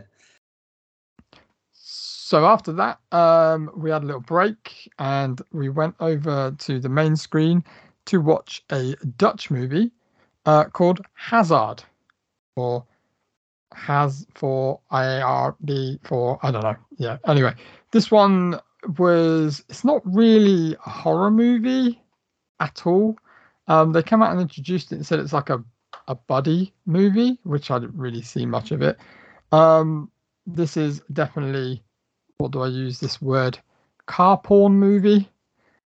so, I mean, I mean, the, the the camera's never that never leaves the fucking car, which is quite which an I think trope. it's quite it's quite technical. I mean, it centers around a guy that obviously loves his car to bits, spent all his money in his in, uh, into his car, has has got a relationship with his girlfriend and or wife. I don't think his wife is girlfriend, and he's got a daughter, um, and he's got a cousin, I believe, that's just coming out of jail. That's obviously embroiled in a bit of the kind of like the drug underworld and he just gets kind of involved in being a driver for a job and his car just keeps getting fucking broke made dirty um, and his daughter gets kidnapped and it ends up being a bit of a kind of um, yeah a weird one kind of a race against the time to get the drugs back to the underground kind of yeah drugs dealer.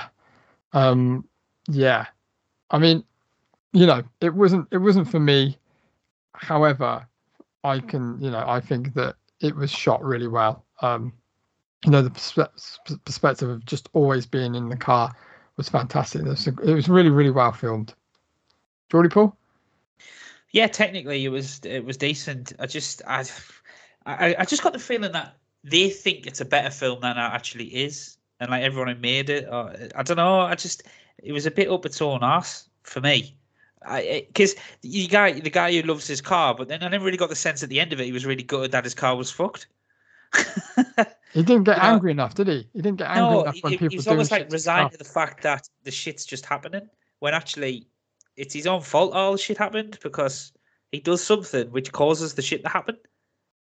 Um, and then yeah, I just his his cousin who's meant to be obviously the the dimwit and the the, the, the comedy foil for him. I ju- It just did my head in. He was annoying, wasn't he? And there was some really, really strange bits in it where they get the security guard who basically, spoilers, humps his car.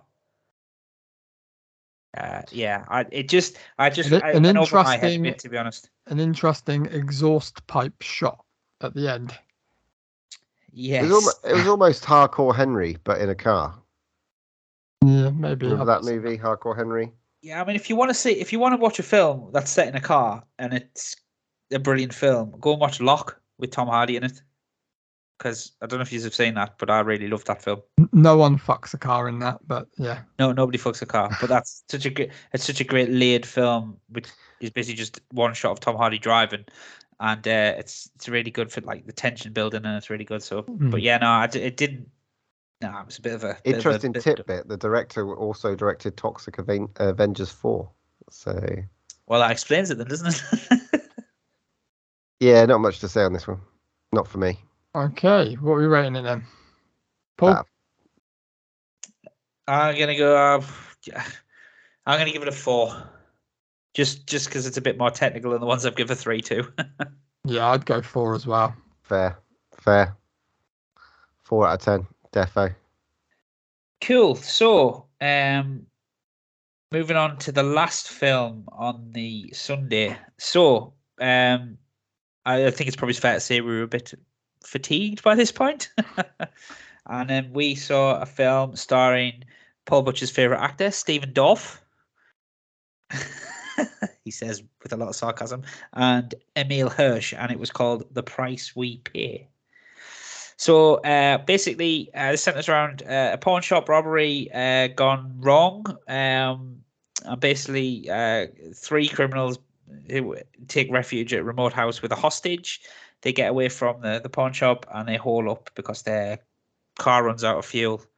And they try and get they they lay up in a farmhouse, and then some weird shit starts happening. Lads, who wants to take this one up?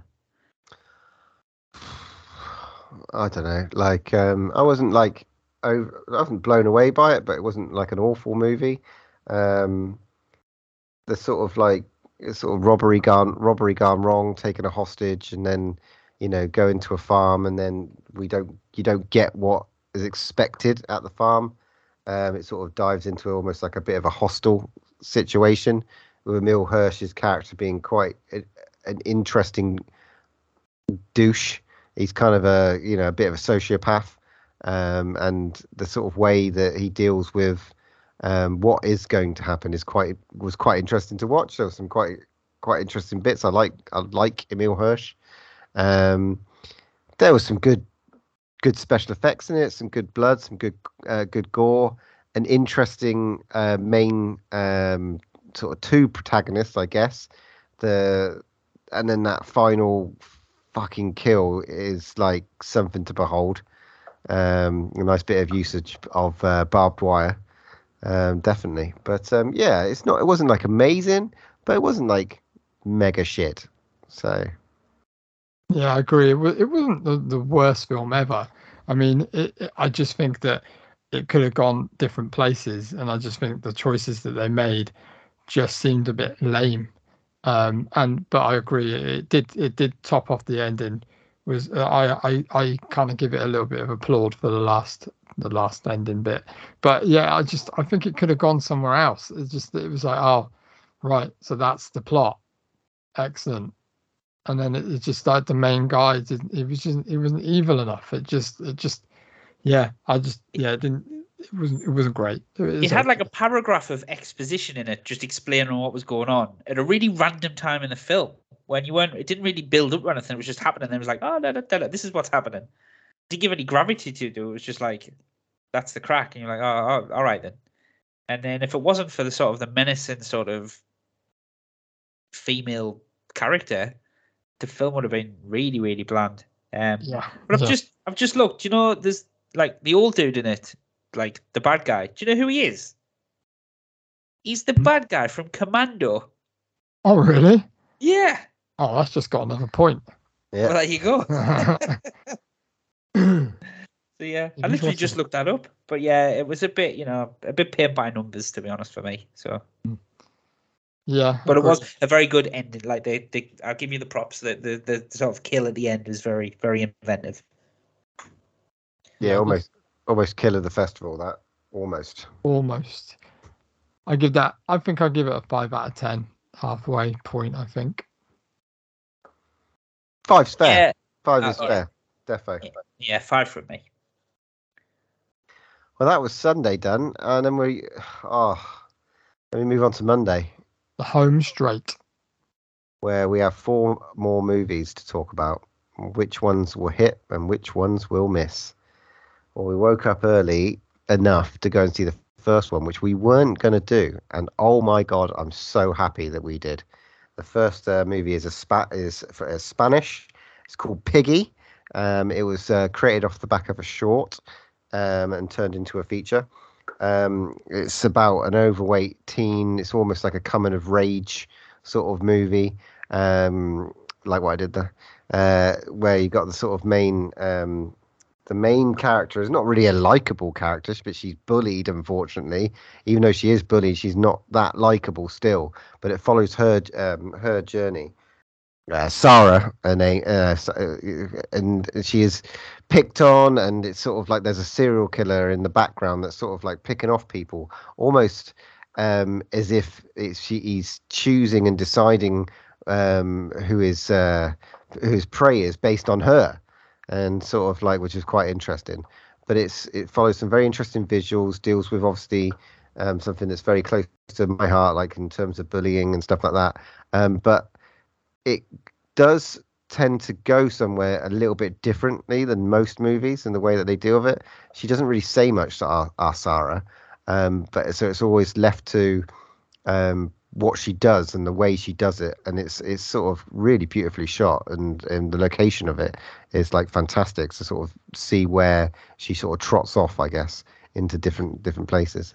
Uh, Matt, Yeah, I, I enjoyed this. I, I I was a bit dubious because I wasn't sure if I was going to make it, if I was going to go to this because I was like, I was feeling a bit dodgy, a little bit, a, a little bit um, fragile after our bit of uh, karaoke the night before. Um, but I'm glad that you actually persuaded me, uh, Butch, because it was it was fantastic. It's really different to see this sort of movie. It was refreshing. It was it kept me captivated the whole way through. Um, maybe maybe a little tad too long for me. However, that said, like the storyline was interesting, the acting was fantastic, and the way it was shot was beautiful. Like some scenes where, um, like swimming scenes and and kind of like the location, and and when there was kind of this uh, like a siesta almost, it was like ah, a sleepy little town. They just go away for their siesta, and it's like a ghost town. I love the way it portrayed that. Um, it was fantastic. Yeah, I really enjoyed it. I really enjoyed it. Yeah, th- I think the, the, the great skill with the filmmaking as well is it made you feel a bit hot and sweaty and a bit sticky and a bit dirty at the same time. I think the way it was shot, you, you sort of almost felt you were there, um, because it's a big, it is quite grimy. Uh, yeah, great, great central central performance. I think the only the only grumble, Matt, you touched on it there, was the the run length. I thought towards the end, even though the end was quite good, I thought sort of maybe the three quarter points through the film started to lag a bit, and I don't know whether that's because it was a short, and the impact of the short. Obviously, you're just trying to extend that idea a bit, and I don't know whether she, they managed to carry it all the way through. But uh, yeah, it was very, very well done. Do you know uh, I heard about? The actress who um, played Sarah. So obviously, what she's 16, 17, and well, the character Sarah, schoolgirl. She was in her mid 30s when she played it. Bloody yeah, really? wow. Which I just thought, Jesus, you never, you, you didn't think, oh my god, that's like. I mean, some films you watch and you know they're older than they're supposed to be, but this one, I was like, wow, well surprised. Um, but yeah, good it story. played so well with her innocence and uh, her sort of naivety, and as well as like her sort of way that she dealt with her sort of bullies and stuff like that was just like very sad and and stuff. And yet she was kind of our heroine in the end. But also Um, a bit of a bitch. Well, you know, she did the right thing in the end, or did, Did she? she? or did she? It's sort of one of those movies where it's sort of like it does kind of let lead you to make your own mind up about what is going going to sort of happen and uh, Yeah. what she's actually done. is very, very, very cool. I like this one a lot, a lot. It was, it was um, I was very surprised that, that, that and uh, happy that we went to see this one. I'm glad we did go see it. Yeah, it was good. Yeah, and I, I'll give it a healthy, um, a healthy eight out of ten. Yeah, I'll give it eight. Eight out of ten. That's fair. That's good. I'm gonna go seven, guys, just to be that guy. So okay, so the moment everybody has been waiting for. Well, definitely us anyway. So we were so pumped. Even I mean, Paul Butch, you were you were whooping, psyching yourself up before we went in for this. You know, you woke up in the morning, you were like, "Terrifier two, baby!" like we we totally psyched ourselves up for that. So it was Terrifier two. So obviously we we have uh, watched Terrifier one. Geordie Paul, you had it as your homework, which was good. I'm glad you watched that before we went. So we got seated. We had a nice little video from uh, the director and the actor of Art the Clown, which was cool. And then we went balls deep into Terrifier 2. And boy, were we not let down. I fucking thought this was debauchery, blood on the next level. So we kick off where, where we left off with Art the Clown. Um, straight in there. I don't even know where to start with this. Where do we even start? I mean, it- it centers around uh, a teenage girl. Um, and kind a of bro- follows her teenage teenage girl and her brother. yeah, so it centers around them, and kind of Art the Clown is kind of pursuing them throughout the movie. Well, it feels like he's he's targeting them, but I don't know if he is. It's, it, sort of Well, move. it's fucking big coincidence if he ain't. It just moves towards them Okay, a- we're okay in with a- that. in a way, uh, and along the way, along the way, there are some interesting moments. This is very important to note. that This is a running time of two hours twenty minutes. And we probably Yeah. will spoil it. So, Yeah, um, you have to uh, uh, acknowledge the fact that Felissa Rose is in this movie, Sleepaway Camp herself. Um, the Sienna and Eric, who plays a sort of the brother and sister dynamic. Sienna especially was fucking phenomenal, gorgeous again, gorgeous, gorgeous. I know it sounds a little bit pervy. Um, anyway, but like obviously this was a fan backed movie that absolutely smashed it and uh, so he in terms of like the budget that he got for this so he kept on just extending it and giving us more this is really one made for art the clown fans that's why the length of time is so long um so you get a lot more like character development but fuck me the special effects in this absolutely astonishing the amount of there's not a movie at this festival all combined that has the amount of blood um, and guts that this sort of brings us. It's just absolutely ridiculous. Carnage. Carnage. Oh god, I think you could just almost just pick one death at a time, can you? Ali's death. I mean, the way he plays around with some of these. I mean, that first movie where you've got that upside, that girl, the upside down, when the way he saws saws her in half. What he does to poor Ali is just unbelievable. It's just like it's it's gone on another level in in terms of debauchery. It was like you kind of almost challenge yourself to kind of go, "Fuck, am I am I that fucked up that I'm sort of kind of enjoying the fact that there's this much like violence, blood, and guts on screen?" Is it is it too far? That's the Not- question you Not got. for me. Not for me. I, I still don't think. I mean, it's such he's such an interesting character, but yeah, I didn't. Did he go over a line? I don't know. Well, how do you feel about it? I don't know. I mean, yeah. I mean, it, obviously he said before he made it, he said there's going to be bigger kills. There's going to be more gore. There's going to be like it's just going to be crazy. Um, and the the the bedroom scene with the friend that gets killed was insane. I mean, it goes far. I don't think. It, I mean, for me, uh, for me, it wouldn't. You know, it doesn't overstep the line. But I think if you showed that to a to a unseasoned horror fan, they would probably be fucking freaked the fuck out by that. Good. was- evil. I mean, not only does he do, uh, you know, he fucking literally fucking goes to town on this girl, like scalps her, fucking splits her hands, like literally she's dying, like, and then he comes out with this kind of fucking what was it, like acid types? I don't know what it was, like salt acid stuff, and just doused her in it. It's like, oh my god, the most pain and horrific thing you could do to someone. It's just mental. But Yeah, and then to show all that, and then her mum walks in, and she's sort of still alive. And he's like hacking bits off her. yeah. Ill. biting her. It's just yeah, it's fucking crazy. Do we want to talk about storyline? Is there a storyline to this movie? Well, do you want me to weigh in here? Yeah, go go Geordie Paul because I So- think we had a little bit of a chat about this, haven't we? A little bit. I, I just it the, the whole film for me. I mean, oh my god, it's just such an assault on your senses. But it, I think they got a little bit too excited and a little bit too carried away with themselves because there's a few bits in the film which I know films like this are made to make sense. I know, but they spent a ton of time investing in stuff that didn't have a payoff. So for me, there was no point putting it in the film. You could have just had Art the Clown doing what he was doing. Fine, cool gory, had this shock factor, like the first one. You know, it was a bit like what, like what's going on.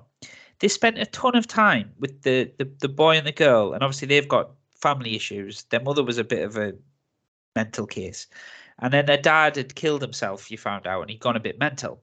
And they literally set this up, right? That Art the Clown was going to be their dad because he had a I, scrap. I have to say, I never felt that. So for you to, No? get- uh, it's up to you. Okay. Well, well, all right then. Well, I felt that we're going down this road, right? And then I had this scrapbook, and he had the pictures of the kills and all this type of stuff, and it was.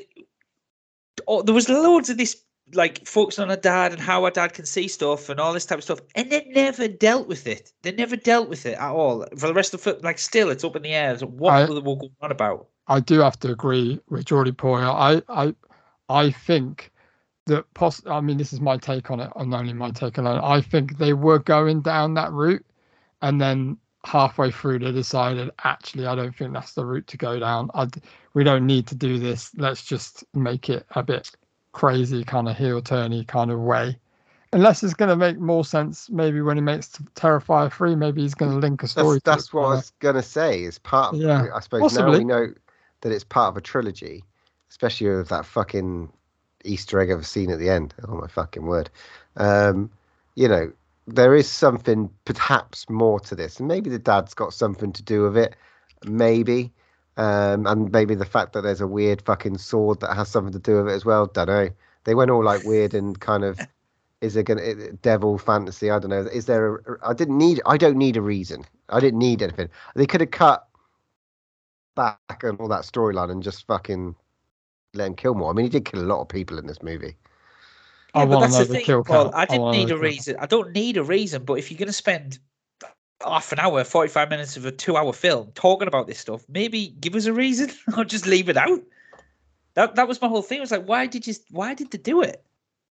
Like I'm not even talking about the the, the flashy sword at the end or her getting dropped into hell, maybe, or I don't know. But like whatever, have it like that. You know, the end credit scene was bonkers, but have it, that's fine. But it just don't spend ages in a film talking about something that never gets dealt with in a way. I don't know. It just that's the only thing. Like, don't get us wrong, Paul. Jesus, man, like it did what it said on the tin. It did what it promised. I just think it. I think, like I said, they got a bit carried away with themselves when they could have just pulled back a bit. But my God, I've never looked at mashed potato in the same way again. Oh Jesus Oh, fucking brilliant. Christ! That bit with the shotgun. I mean, I didn't. Some of the kills. It's like again, we know we expect the unexpected, but Jesus Christ! Yeah, you've you've blown someone's head off. It's just sat at a table, and then you go, "Here's some mashed potato," and smash it into the half a skull. It, yeah, I mean, some of it was just crazy. I love the bit in the the the uh, Halloween shop Mm. again when he just appears, and then she leaves her bag, and she thinks she's gonna have to go back in. He slams it on the counter. I thought that was really well done. Um, I think yeah. that's obviously how he finds out where she lives. Because then he- how would he know but- where she lives? He's obviously a supernatural entity thing now, is he? I don't know. Who knows? Always has been. I mean, he kept, when he was in All All Halloweens, he just came out of the TV. Yeah, So but there is a yeah, it's definitely supernatural. well, like, I mean, he's still like for me, it's still um, it was such a great character, and they can do anything they want with it now because they've almost turned him sort of Krueger-esque, haven't they? It- Now I mean, it's a it bit didn't. like It didn't. I don't know about you, but it didn't feel like a two and a half hour movie at all. Not to me. I thought I was I was thoroughly engrossed in it the whole time. I did not look away once. You know, it was great. I really Wasn't- I wasn't bored. I definitely wasn't bored. But I No. just, I suppose, it's just the, the plot threads that they just left hanging. I, I just thought, well, they just didn't need to do it. The only time, the only scene I thought, Jesus, this has gone a long time, was that clown scene at the start with the clown song. that song was ace. the song was great. Yeah, the song was great, but the scene See, I- just went on for about. It, that scene lasted about twenty five minutes, and it was a dream scene. And you're like, all right, okay, I get it. but then I, I, I there are little bits where I'm like, you know, this at the end of the day, y- you know, they're running this so a little bit of it is like a, they want it to be a franchise, so they introduce kind of like an almost new character that's kind of his little sidekick. They they in, they've introduced a now he has his own theme tune. Do you see what I mean? It's like it's it's a product. He's now Art the Clown is a product. He, I'm sorry, no matter what you say, he sells products. He sells T-shirts. He, you know, they, Well, they, already said, that Fright Fest already said, it was their biggest ticket sales outside of the actual festival they've ever had. That's you know, th- there is such a big cult following of Art the Clown and the Terrifier movies, which is great. Fucking poster that they put up like afterwards. It's just Mm. fucking Brilliant. beautiful, beautiful. Hundred percent. They But yeah, I enjoyed it. they didn't Enjoyed give Fr- they didn't give Fright Fest that poster, did they? Which is quite which is quite interesting. Mm, don't know. Maybe it was just a reveal afterwards. Did we have a little bit of um, Colin Salmon before this movie as well? Was that this before this movie? Where like so No, that was before Barbar- Barbarian. Ah, okay, okay. But yeah, loved it. Nine out of ten for me. Fucking brilliant. Fucking disgusting. Really thought low of myself for enjoying it. So yeah. there we go. Geordie Paul. Oh yeah, I'm gonna give it an eight out of ten, just because of the like like I said, but still really strong. If you if you if you love Terrifier, you're gonna love Terrifier two. It amps it up. It amps it up. I just thought there was a couple of bits where they could have just left it out for me. It was a bit just got a bit sort of confusing when it didn't have to be. But yeah, gr- grim, nasty. What did I say about the first one? That was a nasty little film. This was a nastier, bigger film.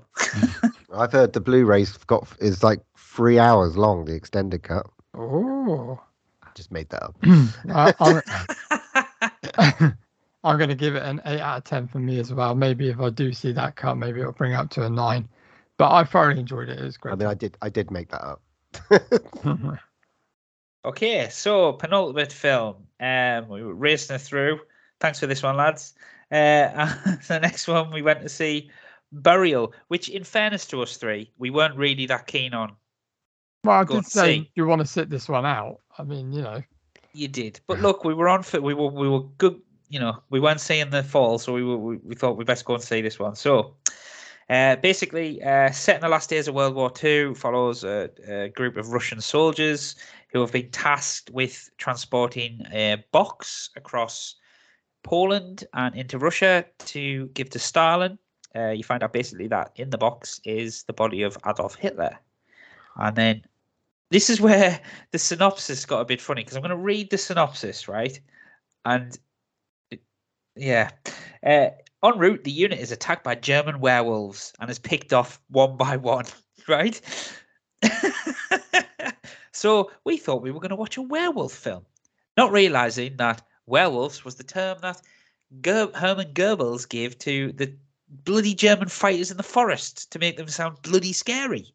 Wankers, Yes. wankers. So this film is essentially about this group of people trying to get from A to B, and uh, well, I mean, I've said this to you already, but I'll say it again. I, in today's day and age, right, the amount of actors in the world and the cultural, like, you know, you can find actors anywhere, right? You can find actors and let them do accents, right? They're actors, right? Why have a group of Russian soldiers speaking like this. We need to transport Hitler's body back to. Po-" It just jarred me from the start, and I was like, "You got a Cockney in there." You, then you've got a guy trying to speak Russian, but he just keeps on going in and out. I think I just thought it was really, really lazy from the start. And then you get Tom Tom, Fel- Tom Felton from Harry Potter rock up as a German Paul, and his No. accent was terrible as well. Yeah, it German just really, yeah.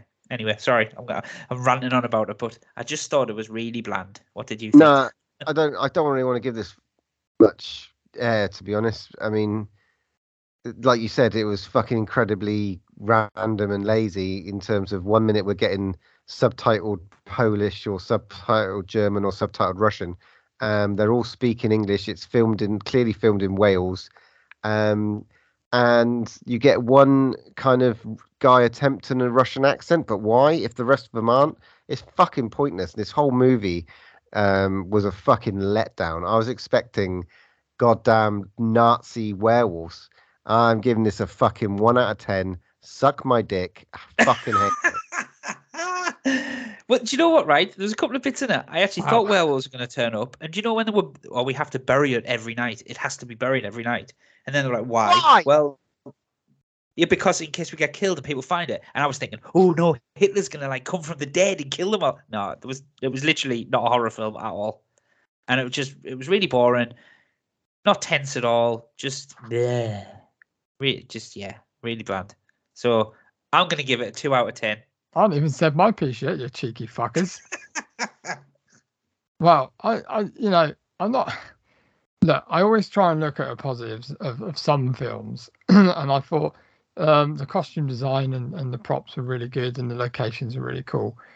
Um, one thing I will say that I do like about the film, or I don't know if I like it, but the kind of like in a nutshell, the film does show that after all this time, things have not even changed, which I quite like that bit. On that basis alone, I'll give it a three out of ten for me. This is the last movie for the Fright Fest weekend under heavy embargo. I mean, we're two days out of embargo, so there's not much much that we can say. We can't. Yeah. We're not officially officially giving this a review. Disney. Um, so this was like under heavy guard. It had security all around the cinema to make sure nobody was fucking filming it, and it was uh, they had Paul had to do a big fucking like declaration to make sure that nobody was going to do anything dodgy. Had a has a review embargo until the Wednesday the seventh, so two days after we um, published this podcast. So you know, because we don't give a fuck, we're we're this isn't going to be a review. but so no spoilers, no nothing. Just uh, uh, the fact that uh, this movie stars Bill Skarsgård, Justin Long, um, Georgina Campbell. Um, it's about a woman staying in an Airbnb um, where she discovers that the house she rented has somebody there already, and then shit goes on from there. This was one of the best movies of the festival. By it was just fucking bonkers. This is going to get a cinema release or something. You're going to see this. Go see it, unspoiled. Enjoy the fucking ride. And it's got our mate Richard Brake in it as well, which is always a plus. But yeah, unfortunately, we can't say much on this. I don't, you know, don't want to get in trouble. But yeah, all I can say is go and see it and and try not try and stay away from any kind of trailers and everything like that and and reviews when they do come out. Just go in blind, enjoy it, have fun, because it's a corker of a movie. And I'm I'm really glad we watched this at the uh, as our last film. Yeah, it was a perfect way to finish the the festival. I was really looking forward to this, um, based on the trailer I'd seen because I just thought it looked really really cool. And whatever you think it might be, it's not. So just go and see it. Enjoy possibly it. possibly we'll do a full review when it has its uh, release maybe maybe we should do that because i think it maybe deserves that Yeah, it was. It's a great bit of filmmaking. It's great. It's fantastic. So yeah, definitely definitely needs to be seen before you hear about it. Cool. but we had a fantastic time uh geordie paul's first ever time it was it was so so much fun uh, massive thanks to ian paul alan and greg for putting this on again Um, it was it was great fun. Geordie Paul, you got anybody you would like to thank? Well, yeah, I mean, first off, uh, big shout out to uh, Paul Johnston Naylor, the general manager of Cineworld, and all the staff. They were all fantastic, great service, looked after everyone. I didn't see anybody complaining or kicking off or doing anything like that. It was all great, great spirited. So yeah, well done, and uh, yeah, thanks Paul um, for putting it on and uh, and yeah, lovely cinema and the massive fucking screen that every director commented on how big it was. So yeah, uh, thanks for that. And then I just obviously, yeah, I just want to say thank you very much, obviously to you guys for inviting me along because it was amazing. Loved it. Um, surprising actually, I actually like more films than I disliked. So, and I was a bit worried that I'd be It like, was "Oh, it was oh, a shit." good it was a good year, possibly the best that we've been. I think as it was a fucking good year. And then everybody we spoke to, from the filmmakers to the people that you guys know, like uh, people like Andy and Meg, um, and Paul, your friend Paul, everyone we met was so friendly, so inviting, so welcoming. So yeah, thank you very much. Yeah, cheers to uh, Mr. Paul Thomas who came up and uh, met us, um, had a couple of beers, watched a few movies, had a laugh by the looks of things. Um, we met uh, uh, so some interesting people in the uh, industry, to say the least. Um, definitely will make no spoilers whatsoever, but yeah, we we definitely met some very interesting people to talk horror with, um, who have some very interesting jobs out there. If you listen to this, you know who you are. We will never spoil anything. Um, Liam, you know, uh, Regan from Miss Campbell, you're a gent. Thanks for like uh, uh, talking to us. Um, you know, Benson and Moorhead, you're fucking legends. They're fucking cool. Um, yeah, Andy, you're a good lad, and uh, your missus Meg, um, Mitch, you know, all your all your mates that came down. We saw Lewis again, which was great. Um, yeah, just everyone. It's lovely seeing him after like three years, so long. It's just lovely to see him, give him a hug, have a crack, have a laugh, just have a beer. It was great. It was just let a lot of, yeah, it was just good to see people again. But what a time. Thanks to Greggs for providing us with all the food for the weekend. Quick mention to uh, the person who we won't share the name, um, but uh, who contacted us with a well, contacted Mark with a very very lovely message, and uh, uh, we we all sort of uh, took it to heart. And thanks for listening to the podcast. And again, Yeah, I really appreciate are, it. so It's good Yeah, to yeah. hear that we're helping people out. Um, that's why we started the pod. Um, people can listen to us and get a bit of comfort from listening to our really boring voices. Then that's great. That's good fun. Yeah, and um, uh, uh, Will Hygo from uh, the group who sent us a screener to watch, and we will be looking at that and having a chat with him in a future podcast as well. So that's really cool.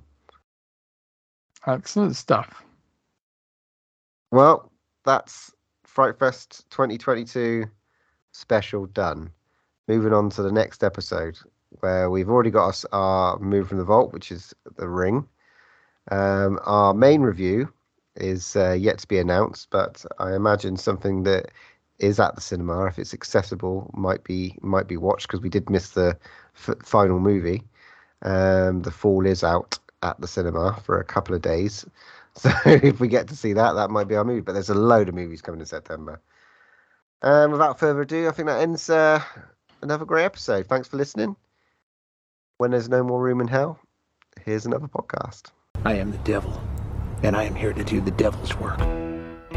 You can follow us on Twitter at Draw One Last, Instagram at Draw One Last Breath, or pop us an email at Draw One Last Breath pod at hotmail.com.